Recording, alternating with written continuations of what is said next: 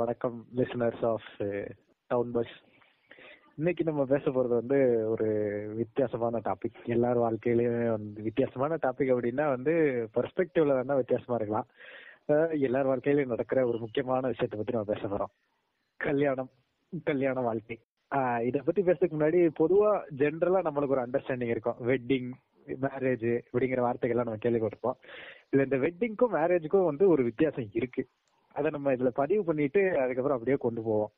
அதாவது வெட்டிங் அப்படிங்கிறது என்னன்னா, கல்யாணம் ஆகிற அன்னைக்கு அந்த கல்யாண நிகழ்ச்சி, அதுல நடக்கிற எல்லா சாஸ்திர சம்பிரதாயங்கள், ரிச்சுவல்ஸ், பொதுவாக அப்படி சொல்லிக்கலாம். ரிச்சுவல், செரமனி அப்படின்னு என்னென்னலாம் நடக்குமோ, அவங்க அவங்க வழக்கப்படி என்னென்னலாம் பண்ணுவாங்களோ, அது வந்து ஒரு அதாவது இந்த உலகத்துக்கு அறிவிக்கிறதுக்கு இவங்க ரெண்டு பேரும் ஒன்னா வாழ போறாங்க அப்படிங்கிற மாதிரி அந்த இதை செய்யற அன்னைக்கு என்னென்னலாம் நம்ம பண்றோமோ அதெல்லாம் வந்து வெட்டிங் அப்படிங்கிறதுல வந்துடும்.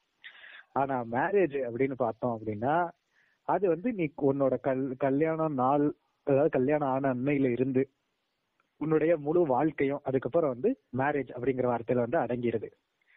பாதி பேத்துக்கு நம்மளுக்கு வந்து மேரேஜ் என்ன வெட்டிங் என்ன அப்படிங்கிற கன்ஃபியூஷன் இருக்கும். ரெண்டையுமே நம்ம இன்டர்சேஞ்சபிளாகவே யூஸ் பண்ணிட்டு இருந்திருப்போம். ஸோ இன்னைக்கு நாங்க வந்து பேச போறது வந்து இந்த வெட்டிங் அண்ட் மேரேஜ் பத்தி தான். கல்யாண நாள் அப்புறம் கல்யாண வாழ்க்கை, இதை பத்தி பேசுறதுக்கு வழக்கம் போல நம்மளோட டாக்டர், PM, மேனேஜர், நாங்கெல்லாம் இருக்கோம். இந்த டாபிக்கை பேசுறதுக்குன்னே வந்து ரொம்ப அருமையா செஞ்சு வச்ச மாதிரி 3 பேரும் மாட்டிருக்கோம்னா பாத்துங்க. இப்ப என்னைய பாத்தீங்கன்னா, நான் வந்து ஒரு காதல் திருமணம் பண்ணுவேன், வேற மாநிலத்துல உள்ள பொண்ணு திருமணம் பண்ணியிருக்கேன். இப்போ நம்ம PM பாத்தீங்கன்னா வந்து ப்ராப்பர் அரேஞ்ச் மேரேஜ், வீட்டுல இருந்து கூட்டு போய் இதான்ப்பா பொண்ணு பாத்துக்கப்பா அப்படின்னு சொல்லியிருக்காங்க, அவர் கல்யாணம் பண்ணிட்டாப்ல. அதுக்கப்புறம் இப்ப நம்ம டாக்டர் வந்து ஒரு யூத்து, அவர் வந்து பொண்ணு தேடிக்கிட்டு இருக்காப்ல.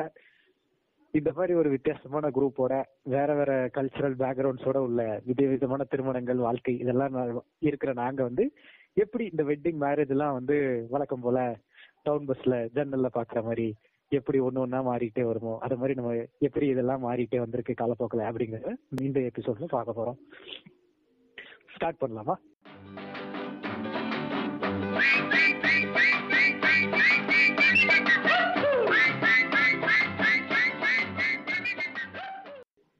திருமணம் அப்படின்னா என் பார்வை எப்படி பாக்குறேன்னா, இப்ப திருமணம் ஆனதுனால, திருமணங்கிறது லைக் ஷேரிங் யுவர் லைஃப். அதாவது உங்க ஒரு குறிப்பிட்ட வயசு வரைக்கும், ஒரு குறிப்பிட்ட வயசுக்கு அப்புறமே ஆனா இருந்தாலும் சரி பெண்ணா இருந்தாலும் சரி ஒரு தனிமைக்குள்ள வந்துருவோம். ஃப்ரெண்ட்ஸோட கூடி இருந்து நம்ம பல ஒன்னா ரூம் ஷேர் பண்ணி அவங்க கூட வேலைக்கு போய் அவங்க கூட காலேஜ் படிச்சு அந்த மாதிரிலாம் இருந்தா கூட சம்வேர் நம்மளுடைய personal will stay with us. அந்த பர்சனலை will be forced to share, either forced to share இல்லைன்னா வில் வாலண்டியர்லி ஷேர். ஸோ இந்த ரெண்டுல ஒன்று நடக்கும். ஸோ அந்த ஷேரிங், அந்த டுகெதர்னஸை தான் நான் வந்து திருமண வாழ்க்கை அப்படின்னு பாக்குறேன். கொஞ்சம் ஜீவியம் வந்துருச்சு, ஆனாலும் அதுதான் உண்மை. அதாவது என்ன, அதாவது அவரோட சொல்றத வந்து சம்மரைஸ் பண்ணணும் அப்படின்னா, ஒரு கட்டத்துக்கு மேல வந்து ஒரு தனிமை ஃபீல் ஆகும். ஏன்னா நீங்க வந்து சின்ன வயசுல இருந்து வளரும்போது ஒரு குடும்பத்தோட, அப்பா அம்மா, வீட்டுல இப்படி எங்கேயாச்சும் யாராச்சும் ஒருத்தர் கூடயே இருந்துட்டு இருப்பீங்க. திடீர்னு அந்த வேலைக்கு போனோம் அப்படிங்கிற டைம்ல வரும்போது, வெளியூருக்குலாம் போயிட்டீங்க அப்படின்னு வச்சுக்கோங்களேன், அங்க வந்து உங்களுக்கு ஒரு தனிமை இருக்கும். நம்ம கூட பேசுறதுக்கு யாராச்சும் இருக்கணுமே, இது 24 மணி நேரமும் பேரண்ட்ஸோட தான் பேசிக்கலாமே, பேரண்ட்ஸ் கூட எல்லாம் நாங்க எல்லாம் ஷேர் பண்ணுவோம் அப்படின்னா பசங்க எல்லாம் அப்படி பண்ணுவாங்களாங்கிறது வந்து எனக்கு ரொம்ப டவுட் இல்லைங்க. அதனால நம்ம யாரு கூடயாச்சும் பேசுறோம், மினிமம் ரெக்குவயர்மெண்ட் யாரு கூடயாச்சும் பேசணும் அப்படின்றது. அதிகபட்சமான ரெக்குவயர்மெண்ட் வந்து எனக்கு ஒரு மாரல் சப்போர்ட், ஒரு எனக்காண்டி ஒருவர் அப்படின்னு நம்ம வச்சுக்கலாம். எனக்குன்னே ஒருவர் அப்படிங்கிற ஒரு இது தேவைப்படுங்கிற மாதிரி ஒரு ஃபீல் வரும். எனக்கு அது வந்துச்சு, அதனால நான் அப்படி சொல்றேன். எல்லாத்துக்கும் இது வரும் வராதுங்கிறதெல்லாம் வேற விஷயம், பட் எனக்கு அது வந்துச்சு. நான் வந்து தனியா எங்க பாம்பேல வேலை பார்த்துட்டு இருக்கும்போது என்னடா தனியா இருக்குமே, ஒரு பர்பஸ் இல்லையன்ற மாதிரி ஒரு மாதிரி வித்தியாசமா தான் இருந்துச்சு. ஸோ அதனால அந்த மாதிரி ஒரு டைம்ல இந்த திருமணம் அப்படிங்கிறது தேவைப்படும். திருமணம்னு தேவைப்படும் சொல்றதை விட உங்களுக்கு ஒரு கம்பெனியன் தேவைப்படும் அப்படிங்கறதா உண்மை. துணை தேவைப்படும். வந்து அதனாலதான் அது வந்து தமிழ்ல அருமையான வார்த்தையா வாழ்க்கை துணை அப்படின்னு வச்சிருக்காங்க. வாழ்க்கை பூரா உனக்கு ஒரு துணை தேவைப்படும் அப்படிங்கறது வந்து அதுல இருக்கு. ஓகேவா? அப்புறம் PM இப்ப டாக்டர் இப்ப பொண்ணு தேடிக்கிட்டு இருக்காப்ல. உங்களுக்கு என்ன காரணத்துல திடீர்னு அப்படி பொண்ணு தேடணும்? இல்லைங்க சொசைட்டல் பிரஷர் அப்படிங்கறதெல்லாம் விட தனிப்பட்ட நிறுவனம் இல்ல நம்மளுக்கு கல்யாணம் பண்ணணும் அப்படின்னு உங்களுக்கு ஒரு விருப்பம் இருந்திருக்குமே. பயங்கரமான லைம் லைட்ல கொண்டு வர மாதிரி டாபிக் எடுத்துருக்கீங்க. இப்ப ஆனா எனக்கு வந்து இப்போ எல்லாரும் சொல்றது போல வெறுமை உடனே வந்துருச்சா அப்படின்னா எனக்கு அந்த மாதிரி தனிமையா ஃபீல் பண்ற மாதிரிலாம் நான் பெருசா ஃபீல் பண்ணல. பட் வந்து சரி நம்ம லைஃப்பை யாரு கூட ஷேர் பண்ணா பெட்டரா இருக்கும்னு ஒரு ஃபீலிங் இருந்தது. அது எனக்கு எல்லாருக்கும் தனித்தனி டயத்துல வரும். ஒரு சிலருக்கு வந்து நீங்க சொல்ற மாதிரி சொசைட்டல் ப்ரெஷர்ல வரும். நான் பாக்குறப்ப எனக்கு சொசைட்டல் ப்ரெஷர்ல பெருசா வந்த மாதிரி தெரியலனாலும் பட் ஓகே நம்மளுக்கு வந்து இதை விட பெட்டரா இருக்கும், வேற பெர்ஸ்பெக்டிவ்ல நம்ம பயணிக்கிறதுக்கு ஒரு growth இருக்கும். அது growth தேவைன்னா வந்து நம்மளுக்கு ஒரு கம்பெனியின் தேவை அப்படின்னு நான் ஃபீல் பண்றப்ப மூவ் பண்றேன். அதுதான் என்னோட ஊந்துகோலா இருந்திருக்கு. இந்த டைம் ஒரு வாழ்க்கையோட அடுத்த கட்டம் அப்படிங்கிற மாதிரி நீங்க அதை ஃபீல் பண்றீங்கன்னு வச்சுக்கலாம். ஆமா ஆமா, growth growth அப்படின்னு எல்லாரும் என்ன growth அப்படின்னு எல்லாம் யோசிக்க வேணாம். அதாவது வாழ்க்கையோட அடுத்த கட்டம், வாழ்க்கையில வந்து பல இதை தாண்டி தாண்டி வருவீங்கல்ல, பள்ளி பருவம் இது, நான் வந்து காலேஜ் முடிக்கிறேன் அப்படி ஒவ்வொரு மைல்ஸ்டோனா வரும்போது இது வந்து ஒரு முக்கியமான மைல்ஸ்டோன். இந்த மைல்ஸ்டோன் வந்து கொஞ்சம் பிளான் பண்ணி யோசிச்சுதான் நிறைய பேர் எடுப்பாங்க. அந்த மாதிரி நேரத்துல இப்ப டாக்டர் ஃபீல் பண்றாரு நம்ம அடுத்த கட்டத்துக்கு நம்ம தயாராயிட்டோம், இல்ல அடுத்த கட்டம் தேவைப்படுது அப்படிங்கிற மாதிரி ஒரு மைண்ட் செட்டுக்கு நம்ம டாக்டர் வந்திருக்காப்ல. என்னடா இவங்க கல்யாணத்தை பத்தி பேசுறேன்னு growth வித்னு ஐடி கம்பெனி அப்ரைசல் மீட்டிங் மாதிரி பேசிட்டு இருக்காங்க அப்படின்னு யாரும் நினைக்க கூடாதேன்னு நான் வாயை திறக்கிறதுக்குள்ள மேனேஜர் கிளாரிஃபை பண்ணிட்டாப்ல. எதா இருந்தாலும் கிளாரிஃபை பண்றதுதான் மேனேஜரோட வேலையே. ஆமா அது சரி, அப்ரைசல் மேனேஜர் ஸ்லோ பண்ணிட்டாப்லையே. PM நீங்க ஆரம்பிங்க. இப்ப வந்து சின்ன வயசுல கல்யாணம் தான் நீங்க என்ன நினைச்சீங்க, அது வந்து அதுக்கப்புறம் அது எப்படி மாறி இருக்கு, இப்ப கல்யாணம் பண்ணதுக்கு அப்புறம் என்னடா நம்ம நடந்தோம், என்னடா நடந்துகிட்டு இருக்கு அப்படிங்கிற மாதிரி எந்த அளவுக்கு மாறி இருக்கு? ஆமா, அதாவது வந்து இந்த இதை சொல்ல வர்றப்ப நான் ஒண்ணு சொல்லிக்கிறேன். ரெண்டு கையும் கட்டிதான் நான் இந்த விஷயத்த பேச வரேன். கை கட்டிதான் பேசிட்டு இருக்கேன்னு வச்சுக்கோங்களேன். இப்போ கல்யாணத்தை பத்திய அதாவது ஒவ்வொரு அதாவது நம்ம வளர வளர நம்ம மூளை வளர வளர நம்ம சக மனிதர்களை பார்க்க பார்க்க நிறைய விஷயங்கள் தெரிய தெரிய இந்த மாதிரி டிஆர் மாதிரி பேசிக்கிட்டே போகலாம். பட் ஒவ்வொரு ஸ்டேஜ் ஆஃப் லைஃப்லயும் perspective towards wedding or wedding life வேற மாதிரியே இருந்துட்டே இருந்துருக்கு. சின்ன வயசுல வந்து கல்யாணம் அப்படின்னா வந்து it is a jolly fun event, ஒரு எல்லாரையும் மீட் பண்ற ஒரு நாள் திருவிழா, நீதான் ஹீரோ அப்படிங்கிற மாதிரி ஒரு திருவிழா நாள்.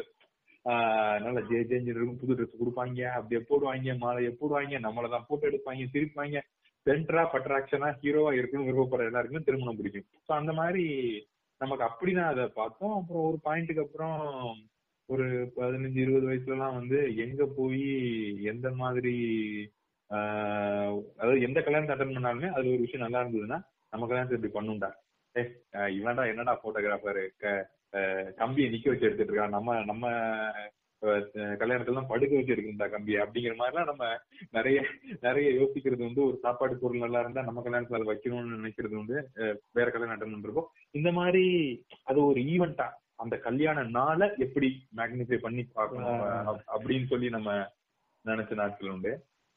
கவனிச்சீங்கன்னா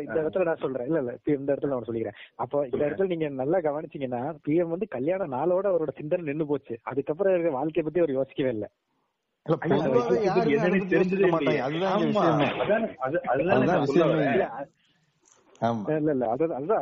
தெளிவுபடுத்த விரும்புறேன், அதாவது பொது புத்தியில கல்யாணம் ஆகுதுன்றதுன்னா வந்து அந்த ஒரு நாள் தான். நீங்க எப்படி வாழ்றீங்கன்றத பத்தி யாருமே எதுக்குமே பெரிய இதெல்லாம் கிடையாது.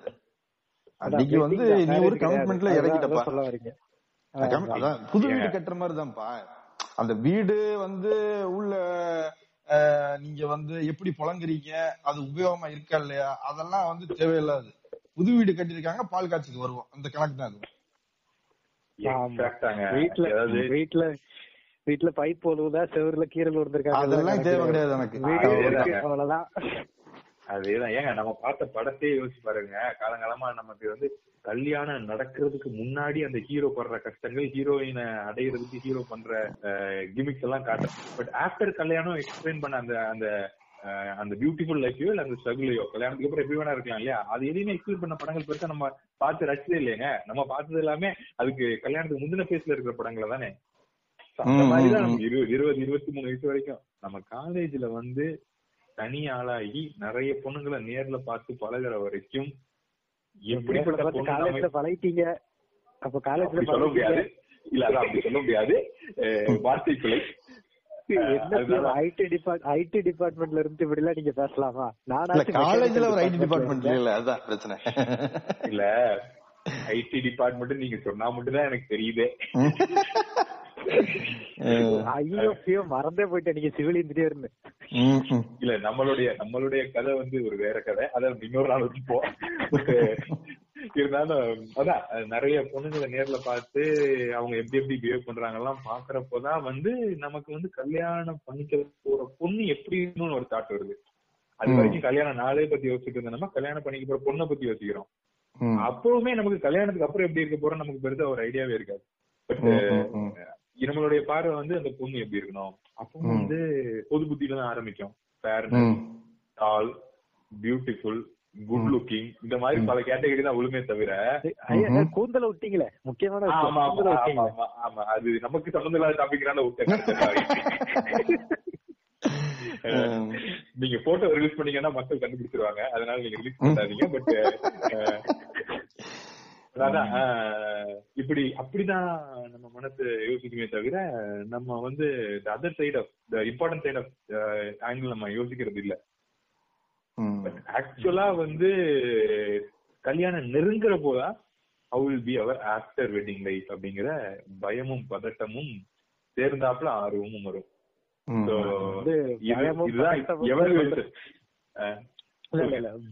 பயமும் பதட்டமும் சொல்றத விட அது வந்து ஆக்சுவலா வந்து ஃபியர் ஆஃப் த அன்னோன், ஏன்னா அங்க என்ன நடக்க போகுதுன்னு உனக்கு தெரியாது அப்படிங்கறத நம்ம சொல்லணும். அந்த ஆர்வம் மூலமா வர்ற பயமும் பதட்டம்னு சொன்னேன்.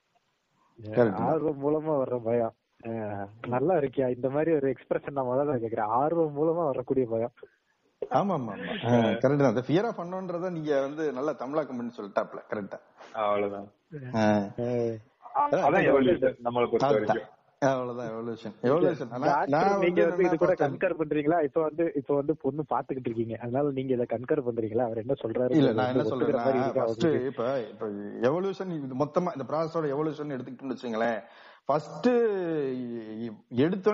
வேண்டிய டாபிக் பாத்தீங்கன்னா வந்து expectation towards woman first criteria வருக போகுது.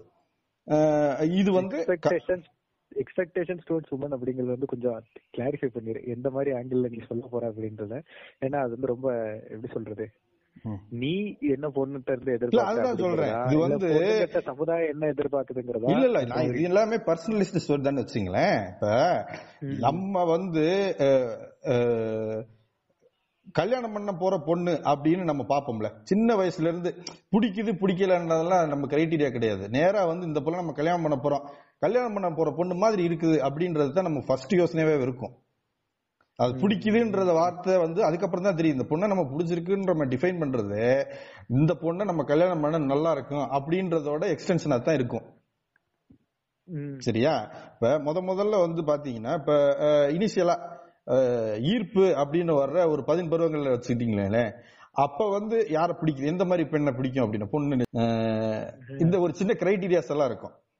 என்னென்ன மாதிரி இருக்கும் அப்படின்னா வந்து இந்த கொலுசு போட்டிருக்கணும், மூக்குத்தி குட்டிருக்கணும், கண்ணு குழி இருக்கணும், தாவணி போட்டிருக்கணும், நிறைய முடி வச்சிருக்கணும், இந்த மாதிரி எல்லாம் வந்து இருந்துச்சுன்னா வந்து இதுதான் வந்து நம்மளுக்கு பிடிச்ச பொண்ணு, இதுதான் நம்ம கல்யாணம் பண்ண போற பொண்ணு அப்படின்றது வந்து இனிஷியலா அப்படிதான் வரும். அப்படியே வந்து இப்போ ஹைஸ்கூல் வந்துருச்சுன்னு வச்சுங்களேன், அங்கே தான் வந்து இன்ட்ராக்ஷன்லாம் ஃபர்ஸ்ட்டு, அதாவது ஒரு சின்ன குழந்தையிலேருந்து ஒரு டிரான்சிஷன் ஆகிற ஒரு டைம் அது. அந்த டயத்தில் வர்ற இன்ட்ராக்ஷன் வந்து அது வந்து உங்களோட எக்ஸ்பெக்டேஷனையும் மாற்றிடும். எப்படி பார்க்க இந்த கொலுசு மூக்குத்தின்ற ஆள் வந்து கலகலன்னு சிரிக்கணும், கண்மை போட்டிருக்கணும், அப்புறம் வந்து நம்மகிட்ட மட்டும்தான் பேசணும், நாம் சொல்கிற ஜோக்கெல்லாம் சிரிக்கணும் அப்படின்ற மாதிரி ஒரு மாதிரி மாறும். இது போக இப்படி இந்த டயத்துல வந்து பாத்தீங்கன்னா ஓகே இந்த மாதிரி பொண்ணுதான் நமக்கு கல்யாணம் பண்ணணும்னு ஒரு இது வரும். அதுக்கப்புறம் அதே இது காலேஜ் பக்கம் போனீங்கன்னா காலேஜ் ஃபர்ஸ்ட் இயர் செகண்ட் இயர்லயும் உங்களுக்கு வந்து பெருசா இதெல்லாம் மாற்றம் வந்திருக்காது. பட் நான் ஒரு தேர்ட் இயர் ஃபைனல் இயர்னு வர்றப்ப வந்து ஓகே பிசிக்கல் அப்பியரன்ஸை தாண்டி ஒரு விஷயம் இருக்கு அப்படின்றதே உங்களுக்கு தோன்றது அந்த டைமாக தான் இருக்கும். இயர்லி 20s தான் வந்து உங்களுக்கு ஓகே எவ்வளோ அழகா இருக்காங்கன்றது மட்டும் பத்தாது, நம்ம பேசக்கூடிய நம்ம பேசுனா அதை புரிஞ்சக்கூடிய அவங்க பேசுனா நம்மளால ஏத்துக்கக்கூடிய ஒரு நிலை இருக்கணும். அது வந்து எல்லா விதத்துலயும் இருக்கணும். இப்போ உடையில இருக்கணும், நம்ம பேசுற பேச்சுல இருக்கணும், ஒரு ப்ரொக்ரெசிவ்னஸ் எதிர்பார்க்கிற ஒரு டைம் வந்துச்சு. என்னதான் வந்து ப்ரொக்ரெசிவ்னஸ் அதுல இருந்தாலுமே இந்த மாதிரி பெண்களை விரும்பணும்னு இருந்தாலுமே ஏதாச்சும் ஒரு ஃபங்க்ஷன் அப்ப தலையத்தலை சேலை கட்டின்னு ஒரு பொண்ணு வந்துச்சுன்னா உருகிதான் போறாங்க, உருகிதான் போவேன்னு வச்சுக்கோங்களேன். அது வந்து ஒரு ஜென்ரலான இதுதாங்க. அது வந்து பல வருஷமா நம்மளால கண்டிஷன் பண்ணி வச்சிருக்கோம். இல்ல ஏன் காலேஜ் எல்லாம் வந்து நிறைய வடநாட்டு பெண்கள் எல்லாம் படிச்சாங்க, அவங்க எல்லாம் தனி அழகு. ஆனா ஒரு ஃபங்க்ஷன் வர்றப்ப அப்படி சேலை கட்டி வந்தாங்கன்னா நம்ம ஐஸ் குச்சி மாதிரி ஒருகிருவோம். அப்படியே டாக்டர் எனக்கு அப்படியே சரி ஓகே சொல்லுங்க சொல்லுங்க ஏதோ நாக்கு வரைக்கும் வந்துருச்சு. இல்ல அதாவது வந்து நீங்க அந்த பனிக்கட்டி உருகிறத நீங்க சொல்றப்பவே உருகுறீங்க, அந்த அளவுக்கு நீங்க வந்து அப்படித்தான். இது ஒரு அப்படியே கொலைய வேணுமா இல்லையா, கொலைஞ்சிருவோம்ல ஒரு டயத்துல. அது சரி அது சரி நான் அன்னைக்கே சொல்றேன் நீங்க ஜிவிஎம் தான். இப்படிதான் வந்து பெண்கள் அப்படின்றப்ப வந்து பிராடர் ஆஸ்பெக்ட்ல இப்படித்தான் வந்து நாளாக நாளாகதான் பிசிக்கல் அட்ராக்ஷன்ல இருந்து ஒரு எமோஷனல் பாண்டிங் அப்படின்ற டிரான்சிஷன் வயசாக வயசாக தான் புரியப்பட்டுச்சு. அதே அதுக்கடுத்த பாத்தீங்கன்னா நம்ம பிஎம் சொன்ன போல ரிச்சுவல், அந்த வெட்டிங்ன்ற ரிச்சுவல் தான் வந்து கல்யாணமே எடுத்துக்கிட்டோம்னா இப்ப அந்த வந்து நம்ம சின்ன வயசுல இருந்து எப்படி பாத்திருக்கோம் அப்படின்னா ஊரே வந்து ஒண்ணு கூடி இருக்கணும், யாருன்னே தெரியாதவங்க கூட வந்து உங்களை வாய் நிறைய வாழ்த்தணும், அவங்களெல்லாம் நீங்க வந்து வயிறார சோடு போட்டு அப்படியே சொந்த பந்தமெல்லாம் சீரெடுக்க, ஒருத்தர் வந்து அப்படியே பொய் எழுத,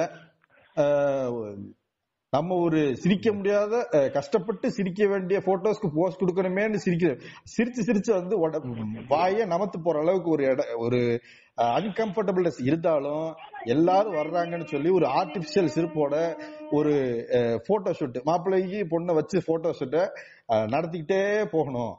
அப்புறம் வந்து மாப்பிள்ளைக்கு பொண்ணுக்கு வேர்த்துச்சுன்னா அதை தொடக்கிறதுக்குன்னு தனியா ஒரு சொந்தக்கார பொண்ணோ ஒரு பையனோ பக்கத்துல உட்கார வச்சு அதை தொடச்சு விட்டு கொடுத்துட்டு இருக்கணும். இதுதான் வந்து ரிச்சுவல் எக்ஸ்பெக்டேஷனா இருந்திருக்கு, பார்த்து வளர்ந்துருக்கோம். பொதுவா என்ன பண்ணிருப்பாங்கன்னா அந்த கல்யாணம் அப்படின்னா வந்து ரொம்ப ஃபேன்சியா எல்லாரும் எதிர்பார்த்திருப்பாங்க, மாலை எல்லாம் போடுவாங்க, போட்டோ எல்லாம் எடுப்பாங்க பயங்கரமா. ஆனா ஆக்சுவலா பாத்தீங்கன்னா வச்சுங்களேன் மாப்பிள்ளை பொண்ணுக்கு வந்து அது ஒரு எக்ஸாஸ்டிங்கான டே, அது ரொம்ப சந்தோஷமான விஷயம் அதெல்லாம் இருந்தாலுமே அது வந்து ஒரு பிராக்டிகலா அது வந்து ஒரு எக்ஸாஸ்டிங்கான டே. ஆமா பிசிக்கலி ரொம்ப டிமாண்டிங் அண்ட் எக்ஸாஸ்டிங்கான டே. ஒவ்வொரு இவங்களோட வழக்கத்தை பொறுத்து வேற வேற மாதிரி இருக்கும். சில இதுல எல்லாம் விரதம் எல்லாம் வச்சு சொல்லுவாங்க, தம்பி நீங்க இன்னைக்கு சாப்பிட கூடாது, கல்யாணம் நாள் நல்லா இருக்கும் விரதம் வைக்க அப்படி எல்லாம் சொல்லுவாங்க. நம்ம நான்லாம் தெளிவா முதல்ல சொல்லிட்டேன் அப்படிலாம் எதுவும் வைக்க முடியாது அப்படின்ட்டு. என் ஒய்ஃபும் எனக்கு எல்லாம் சண்டை எல்லாம் போட்டு அவங்களும் சொல்லிட்டாங்க தெளிவா அதெல்லாம் விரதம் எல்லாம் வைக்க முடியாது, நாங்க பாட்டு சாப்பிட்டு நிம்மதியா கல்யாணம் பண்ணிட்டு போக போறோம். இல்ல எங்கிட்ட அப்படிதான் சொன்னாங்க, தம்பி நீ தாலி கட்டுற வரைக்கும் சாப்பிட கூடாதுன்னாங்க. நான் 4:30க்கே தாலியை கட்டிட்டு காலையில அவ்வளவுதானே எப்படி ஒரு சிஸ்டம் இருந்துச்சுன்னா அதை எப்படி அதுக்குள்ள வேலை செய்யணும் நல்லா கத்துக்காப்ல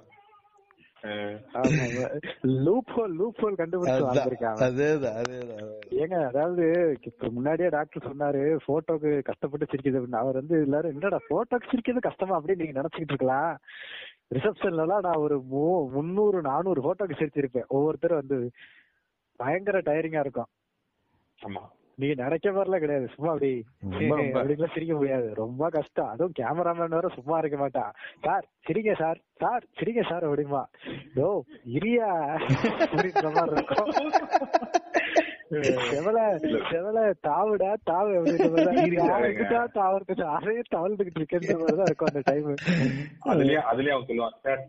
சிரிக்கலாமே, நான் நல்லாவே சிரிக்கிறேன்டா, நான் நல்லா சிரிச்சா நீ பல்லு தெரியுதுன்ற, கொஞ்சம் சிரிக்கன்ற, நான் இப்ப எப்படிதான் சிரிக்கிறேன் நீ சொல்லு அப்படிங்கிற மாதிரி சிரிங்க, பல்லு தெரியாம சிரிங்க, வாய் திறக்காம சிரிங்க, இதெல்லாம் வேற கிரைட்டீரியா சொல்லுவாங்க. இதுல கேண்டிட் போட்டோகிராஃபிங்கிறது வந்து அதுக்கு தனியா அது வேற, அதுக்கு வேற. அதுல எப்படின்னா வந்து இதெல்லாம் வந்து ஸ்கூல் டேஸ்ல இருந்துச்சுன்னு வச்சுங்களேன். இப்ப காலேஜ் எல்லாம் முடிச்சுட்டு வெளியே காலேஜ் எல்லாம் படிச்சுக்கிற நேரத்துலதான் வந்து முடியலங்க. நான் முக்கியமான விஷயம் சொல்லவே இல்லையே. அது ரொம்ப டிமாண்டிங். இது வந்து பசங்களுக்கு எல்லாம் ரொம்ப கம்மி. இப்போ உதாரணத்துக்கு நம்ம டாக்டர் எடுத்து பிஎம் எடுத்துக்கிறோம். பிஎம் உங்க கல்யாணம் அன்னைக்கு நீங்க பார்லர் எல்லாம் போனீங்களா? முடியெல்லாம் வெட்டினீங்களா? சேவ் எல்லாம் பண்ணீங்களா? கல்யாணத்து அன்னைக்கு போல ஒரு வாரத்துக்கு முன்னாடி பயங்கர பிரஷர்னால போக வேண்டிய சூழ்நிலைக்கு தள்ளப்பட்டேன் அப்படின்னு சொன்னா போய் நானாதான் போனேன். ஏன்னா ரொம்ப கேவலமா இருந்தது மூஞ்சி. முடிச்சுட்டு என்ன எவ்வளவு நேரம் இருந்திருப்பீங்க பார்லர்ல? மிஞ்சி மிஞ்சி போனா ஒரு மணி நேரம், மேக்சிமம் 2-2.5 மணி நேரம் இருந்திருப்பீங்களா? ஒரு மணி நேரம் கூட ஒரு 20 நிமிஷம் இருந்திருப்பேன், அவ்வளவுதான். ஆமா, என்ன ஓகேவா? இப்படி பண்ணிருக்காப்ல. இப்ப வந்து நம்ம பிஎம் இப்படி பண்ணிருக்காப்ல. இதே பிஎமோட வயசுக்கு பாத்தீங்கன்னு வச்சுக்கோங்களேன், அந்த அம்மாவுக்கு எல்லாம் அவ்வளவு கஷ்டம். பொண்ணுங்களுக்கு எல்லாம் கல்யாணம் பண்றதுங்கிறது ரொம்ப சாதாரண விஷயம் கிடையாது. அவங்க அதுக்கு முன்னாடி ட்ரையல் மேக்கப்புக்கு ஒரு தடவை போவாங்க, 4-5 பார்லர் விசிட் போடுவாங்க, எது நல்லா இருக்குன்னு பாப்பாங்க. இதெல்லாம் முடிஞ்சு மூஞ்சில எல்லாம் வேலை பார்த்து, அதுக்கப்புறம் சட்டை பண்றதுல வேலை பார்த்து, ட்ரெஸ் பண்றதுல வந்து பயங்கர கஷ்டமான விஷயம். அவங்களோட காஸ்டியூம் எல்லாம் வேற ரொம்ப ரொம்ப ரொம்ப டஃப். இப்ப என்னோட வயசுல பாத்தீங்கன்னா வச்சுங்களேன், அவங்க எல்லாம் வந்து குஜராத்தி முறையில நம்ம திருமணம் பண்ணது.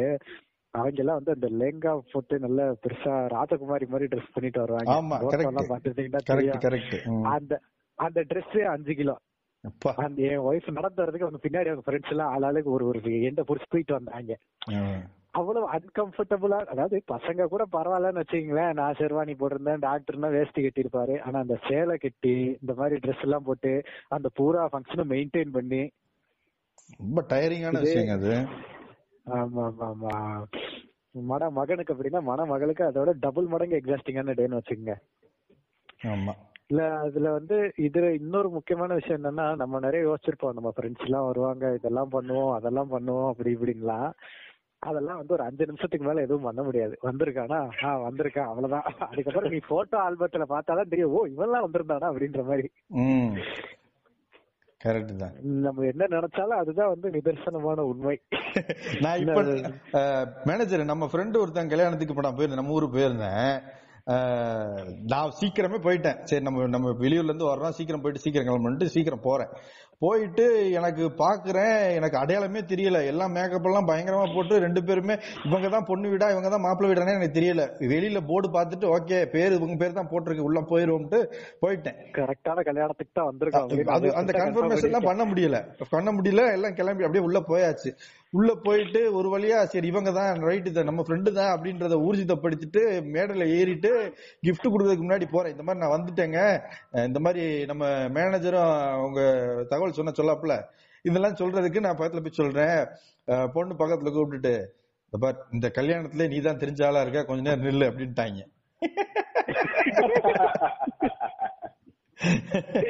என்னங்க இப்படி சொல்றீங்க? கல்யாணம் பண்றவங்களுக்கு ஆள் இருக்காங்க, தெரிஞ்ச ஆள் நீங்க தான் இருக்கீங்க அப்படின்னு.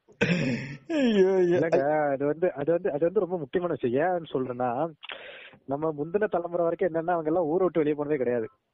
அதுக்கப்புறம் உலகமயமாக்கல் என்னென்னலாமோ வந்து நம்ம எங்கெங்கெல்லாமோ போயிட்டோம். அதனால ரெகுலரா நீ சொந்தக்காரனை பாக்குற ஈவெண்ட்ஸ்க்கு எல்லாம் அட்டென்ட் பண்றதுக்கு வந்து வாய்ப்பு கிடையாது. இதெல்லாம் வந்து வெளியூர்ல வேலை பாக்குறவனாலும் வர முடியாதுன்னு நம்ம பேசிக்கிட்டு இருந்த காலம் போய் பையன் 10ஆம் கிளாஸ் படிச்சுட்டு இருக்கான், அதெல்லாம் வர முடியாது அப்படின்னு சொல்ற லெவலுக்கு நம்ம தள்ளப்பட்டிருக்கோம். கரெக்ட். எனக்குலாம் வந்து நான் 9ஆம் கிளாஸ்க்கு அப்புறம் வந்து நான் எந்த ஃபங்க்ஷன் அட்டென்ட் பண்ணேன்னு எனக்கு ஞாபகமே இல்லை. அது வரைக்கும் கோயிலுக்கு கூட ஒரு திருவிழா எல்லாம் போயிருக்கேன். 9ஆம் கிளாஸ்ல நானு டாக்டர்லாம் ஒரே ஸ்கூலு, நாங்க 2 பேரும் ஸ்கூல் சேர்ந்ததுக்கு அப்புறம் ஃபங்க்ஷனா அப்படின்னா அப்படின்ற ரேஞ்சுக்கு போயிட்டாங்க. ஏதோ லீவ் எடுத்தாலே அது கொலை குத்த ரேஞ்சுக்கு போயிருச்சு. இந்த ரிச்சுவல் இருக்கு. இந்த ரிச்சுவலை பத்தி பேசிட்டே வர்றப்ப வந்து இந்த ரிச்சுவல் வந்து ஸ்கூல் டேஸ்ல இருந்து இப்படி எவால்வ் ஆயிருக்குன்னு சொல்லியிருந்தேன்ல, அதே ரிச்சுவல் வந்து காலேஜ் போனதுக்கு அப்புறம் வந்து நம்ம பிஎம் சொன்னாப்ல வந்து ஒவ்வொரு ஒரு நம்ம ஃப்ரெண்டோட அக்கா கல்யாணம், அண்ணன் கல்யாணம், தம்பி கல்யாணம், இந்த மாதிரி ஏதாச்சும் ஒன்று நடந்துகிட்டே இருக்கும். அப்படி போகிறப்பத்தான் வந்து இந்த மெனு நல்லா இருக்கு இந்த கல்யாணத்தில், இதை எப்படி செஞ்சாங்க, இது பேர் என்ன, இதை நம்ம குறிச்சுக்குவோம், இதை நம்ம செய்வோம். அப்புறம் வந்து பார்த்தீங்கன்னா ஏதாச்சும் ஒரு ஸ்பெஷல் ஈவெண்ட் ஒன்று வச்சுருப்பாங்க. ஒரு இதில் பாட்டு பாடுவாங்க, ஒரு இதில் வயலின் வாசிப்பாங்க. வயலின் வாசிக்கிறவங்க கூட்டம்லாம் அது வேற கூட்டம். ஆனால் அந்த பாட்டு பாடுறதுக்குன்னு ஒரு தனி கூட்டம் இருக்கும், பெர்ஃபார்ம் பண்ணுறது அப்படின்றதுக்குன்னு ஒரு தனி கூட்டம் வரும். இதெல்லாம் வந்து சரி இதை நம்ம இம்ப்ளிமெண்ட் பண்ணி பார்ப்போம் நம்ம கல்யாணத்தில், அது கரெக்டாக வரும் அந்த ரிச்சுவலில் அப்படின்ற சொல்லியிருப்போம். இப்போ கரண்ட் சினேரியாவில் வர்றது வந்து பார்த்தீங்கன்னா இந்த ப்ரீ வெட்டிங் ஃபோட்டோஷூட்டு. கடந்த 5 வருஷத்தில் வந்து இது பயங்கரமாக ஃப்ளேர் ஆயிடுச்சு. அது கொடுக்குற இம்பார்ட்டன்ஸ், நீங்கள் கல்யாணம் வச்சிங்கன்னா வந்து நீங்கள் ஃபேஸ்புக்லேயோ இன்ஸ்டாகிராம்லேயோ போடுறதுக்கு ஒரு காரில் 2 கதவை திறந்து விட்டு வெறுமனே அந்த ஃப்ரண்ட் லைட்டை மட்டும் போட்டு 2 பேர் பார்த்துக்கிட்டே இருக்கணும். அந்த ஃபோட்டோ போட்டாக்கா தான் அவங்களுக்கு வந்து கல்யாணம் ஆயிடுச்சுன்றது நம்புவாங்க. இப்போ அந்த நிலைமைக்கு போயிருச்சு. பாதி பேர் கல்யாணமே அந்த ஃபோட்டோக்காக தான் போடுறாங்க. ஆமாம், இப்படி இருக்கும். அதோட நீங்கள் ஃப்ரெண்ட்ஸுன்னு கூப்பிட்டு வர்றீங்க அப்படின்னா வந்து அவங்களுக்கு வந்து இந்த சரக்கு கொடுத்து ஒரு பார்ட்டி கொடுக்கணும். இதுதான் வந்து ஒரு கல்யாணத்தோட எக்ஸ்பெக்டேஷனு காலேஜ் டைம்லன்றது மாறி இருக்கு. இந்த கோவிட் டைம்ஸில் இந்த நாம்ஸ் எல்லாம் எப்படி பெருசாக இன்ஃப்ளூயன்ஸ் ஆகிருக்கா, இந்த ரிச்சுவலுக்கு உண்டான இம்பார்ட்டன்ஸு அது எப்படி இருந்தது பிஎம் நீங்கள் கொஞ்சம் சொல்லுங்களேன். இல்ல, கல்யாண நாள் வந்து நம்ம மேனேஜர் சொன்ன மாதிரி it's a tiring day. Like அது வந்து இப்போ என்னையெல்லாம் எப்படி சொல்றது, நம்ம நாளைக்கால நம்ம கல்யாண நாள் நம்ம பிளான் பண்றோமா, எல்லாம் நடக்குமா, ஏன்னா லாட்ஸ் ஆஃப் டிபெண்டன்சிஸ். அதுதான் ஒரே ஒரு இது, எப்போ ஒரு விஷயம் காம்ப்ளெக்ஸ் ஆகுது உங்களால எல்லாத்தையுமே அதுல பண்ணிட முடியும் அப்படின்னா அது காம்ப்ளெக்ஸ் இல்ல, சிம்பிள். எப்போ வந்து நீங்க இன்னொருத்தரை டிபெண்ட் பண்ணி இருக்கீங்களோ அந்த இன்னொருத்தர் டிபெண்ட் பண்ணி இருக்காரோ அந்த அப்படியே ஒரு செயின் சின்ன விஷயம் காம்ப்ளெக்ஸ் ஆகும். கரெக்ட். கல்யாணம் அப்படி கஸ்டமைஸ் பண்ணப்பட்ட ஒரு விழா. கல்யாணத்துலதான் உங்க சொந்தக்காரங்க எல்லாருமே உங்களுக்கு எவ்வளவு முக்கியம் அப்படிங்கறது அவங்க ப்ரூவ் பண்றதுக்கு ஒரு சான்ஸ், நீங்க தெரிஞ்சுக்கிறதுக்கு ஒரு சான்ஸ். அந்த மாதிரி ஒரு ஈவெண்ட் அது. அன்னைக்குதான் வந்து ஏன்னா நம்மளுடைய ரிச்சுவல் நீங்க ஆக்சுவலா ஃபாலோ பண்ணீங்கன்னா everybody will have a say on that day. இன்னாருதான் இதை பண்ணணும் அப்படின்னு இருக்கும். அவங்க கிட்ட நீங்க பேசிருக்க மாட்டீங்க பெருசா அவங்களுடைய லைஃப் டைம்ல, பட் ஆனா அவங்க தான் அதை வந்து பண்ணணுங்கிற மாதிரி இருக்கும். ஸோ அந்த மாதிரி ஒரு ஒரு ஸ்ட்ரிக்ட் ரிச்சுவல்ஸ் அந்த மாதிரி இருக்கிறது. கோவிட் காலத்துல நான் கல்யாணம் பண்ணது கோவிட் காலத்துல அப்படிங்கிறதுனால அது எப்படி மாறுச்சுன்னா கம்ப்ளீட்டா எல்லாத்தையும் பண்ண முடியல. எவ்வளவு பண்ண முடிஞ்சதோ அவ்வளவு பண்ணோம். நமக்கு கல்யாணம் நடக்குமா அப்படின்னு கல்யாணம் நடக்கிற வரைக்குமே நமக்கு டவுட்டா இருந்த மாதிரிதான் கல்யாணமே நடந்தது. அதனால அது முதல் தடவையா இந்திய வரலாற்றுல கல்யாணம்ங்கிறது வந்து 2 குடும்பங்கள் சேர்றதுல இருந்து சரி இந்த 2 பேர் இப்போ 2 குடும்பம் மட்டும் சேர்றது அப்படிங்கிற மாதிரி ரொம்ப சிம்பிளிஃபையான டைம் அது. கரெக்ட். ஆமா ஆமா, ஊரு கூடி கல்யாணம் பண்றதுதான் வந்து நாம்ஸ். கோவிட்ல வந்து சரி இவங்க 2 பேர் முக்கியம் அப்படின்ற மாதிரி வந்தது வந்து அது அப்பதான். கரெக்ட். ஒரே வரியில கல்யாணம் நடந்துருமா அப்படிங்கிற ஒரு டவுட் வந்து மணமகளுக்கு நிறைய இருந்துச்சு. அந்த மாதிரி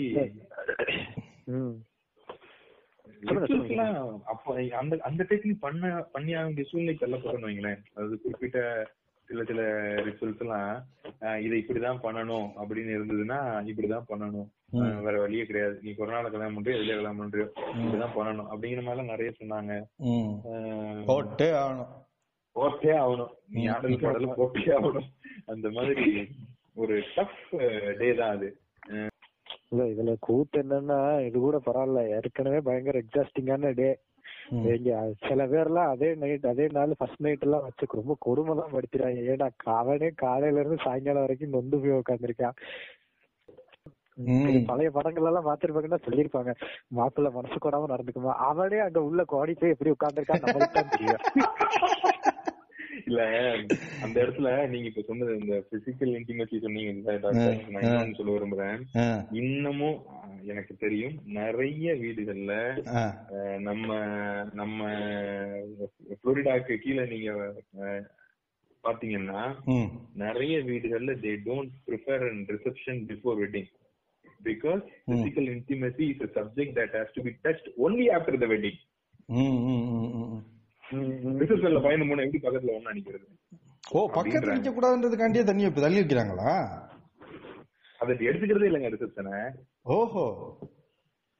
அந்த மாதிரி இருக்கிறவங்களை கூட நான் பாத்திருக்கேன். அந்த மாதிரியும் பார்க்கப்படுது. கல்ச்சரலி இன்னமும் நம்ம வந்து ஒரு ப்ரோக்ரெசிவ் ஸ்டேட்டுக்கு வரல. அப்படியே ஸ்டேட்டுக்கு வந்தாலும் ஆமா ரொம்ப அப்படியே நம்ம மீறி ப்ரோக்ரெசிவ் ஸ்டேட்டுக்கு வந்தாலும் பக்கத்துல இருக்கவே நம்ம மறுபடியும் கன்சர்வேட்டிவா மாத்தி விட்டுறான். இன்ஃப்ளூயன்ஸ் இருக்கதான் செய்யுது. இல்ல நீங்க இதெல்லாம் இப்படி சொல்றீங்க, நான் வந்து கொஞ்சம் டிஃபரெண்டா, அதாவது என்ன சொல்றது, என்னோட எக்ஸ்பீரியன்ஸே கொஞ்சம் வேற மாதிரின்னு வச்சுக்கோங்க. நான் வந்து அதாவது எப்படி சொல்றது, நான் வந்து லவ் மேரேஜ், நாங்க ரெண்டு பேரும் வேலை பார்க்கணும்னு இருந்தோம். ரெண்டு பேருக்குமே பாம்பேல வேலை கிடைச்சிச்சு. பாம்பேல வீட்டு வாடகை எல்லாம் கட்டுப்படி ஆகுதுன்னு சொல்லி ரெண்டு பேரும் ஒன்னா மூவின் எல்லாம் பண்ணோம். ரெண்டு ஃபேமிலியும் சப்போர்ட் எல்லாம் பண்ணாங்க. நாங்க ஒரு எக்ஸ்ட்ரீம் அப்படின்னா இதாம்பா பொண்ணு பாத்துக்க, இனிமேல் நிச்சயதார்த்த அன்னைக்கு தான் பாக்கணும் அப்படின்ற மாதிரி உள்ளவங்களும் இருந்திருக்காங்க. ஆமா, நம்ம ஃப்ரெண்டு இப்ப துபாயில ஒர்க் பண்றப்பல அவர் போன வருஷம் கல்யாணம் நடந்துச்சு. அவரெல்லாம் வந்து பொண்ணு நேர்ல கூட பாக்கலைங்க, இதுதான் பொண்ணுன்னு வீட்டுல போட்டோ அனுப்பி போன் பண்ணி காட்டினாங்க. அவர் வந்து போன்லயே அந்த பொண்ணு பேசினாரு, அவர் நேர கல்யாணத்துக்கு வந்துட்டாப்ல. இப்படிதான் ஒரு எக்ஸ்ட்ரீம் நடந்துகிட்டு இருக்கு. ஆமா, அது நடந்துகிட்டு இருக்கு. அதுல ரெண்டு கேட்டகரி இருக்கு. ஒரு கேட்டகரி நமக்கு இருக்கு. ஒரு கேட்டகரி வந்து இதை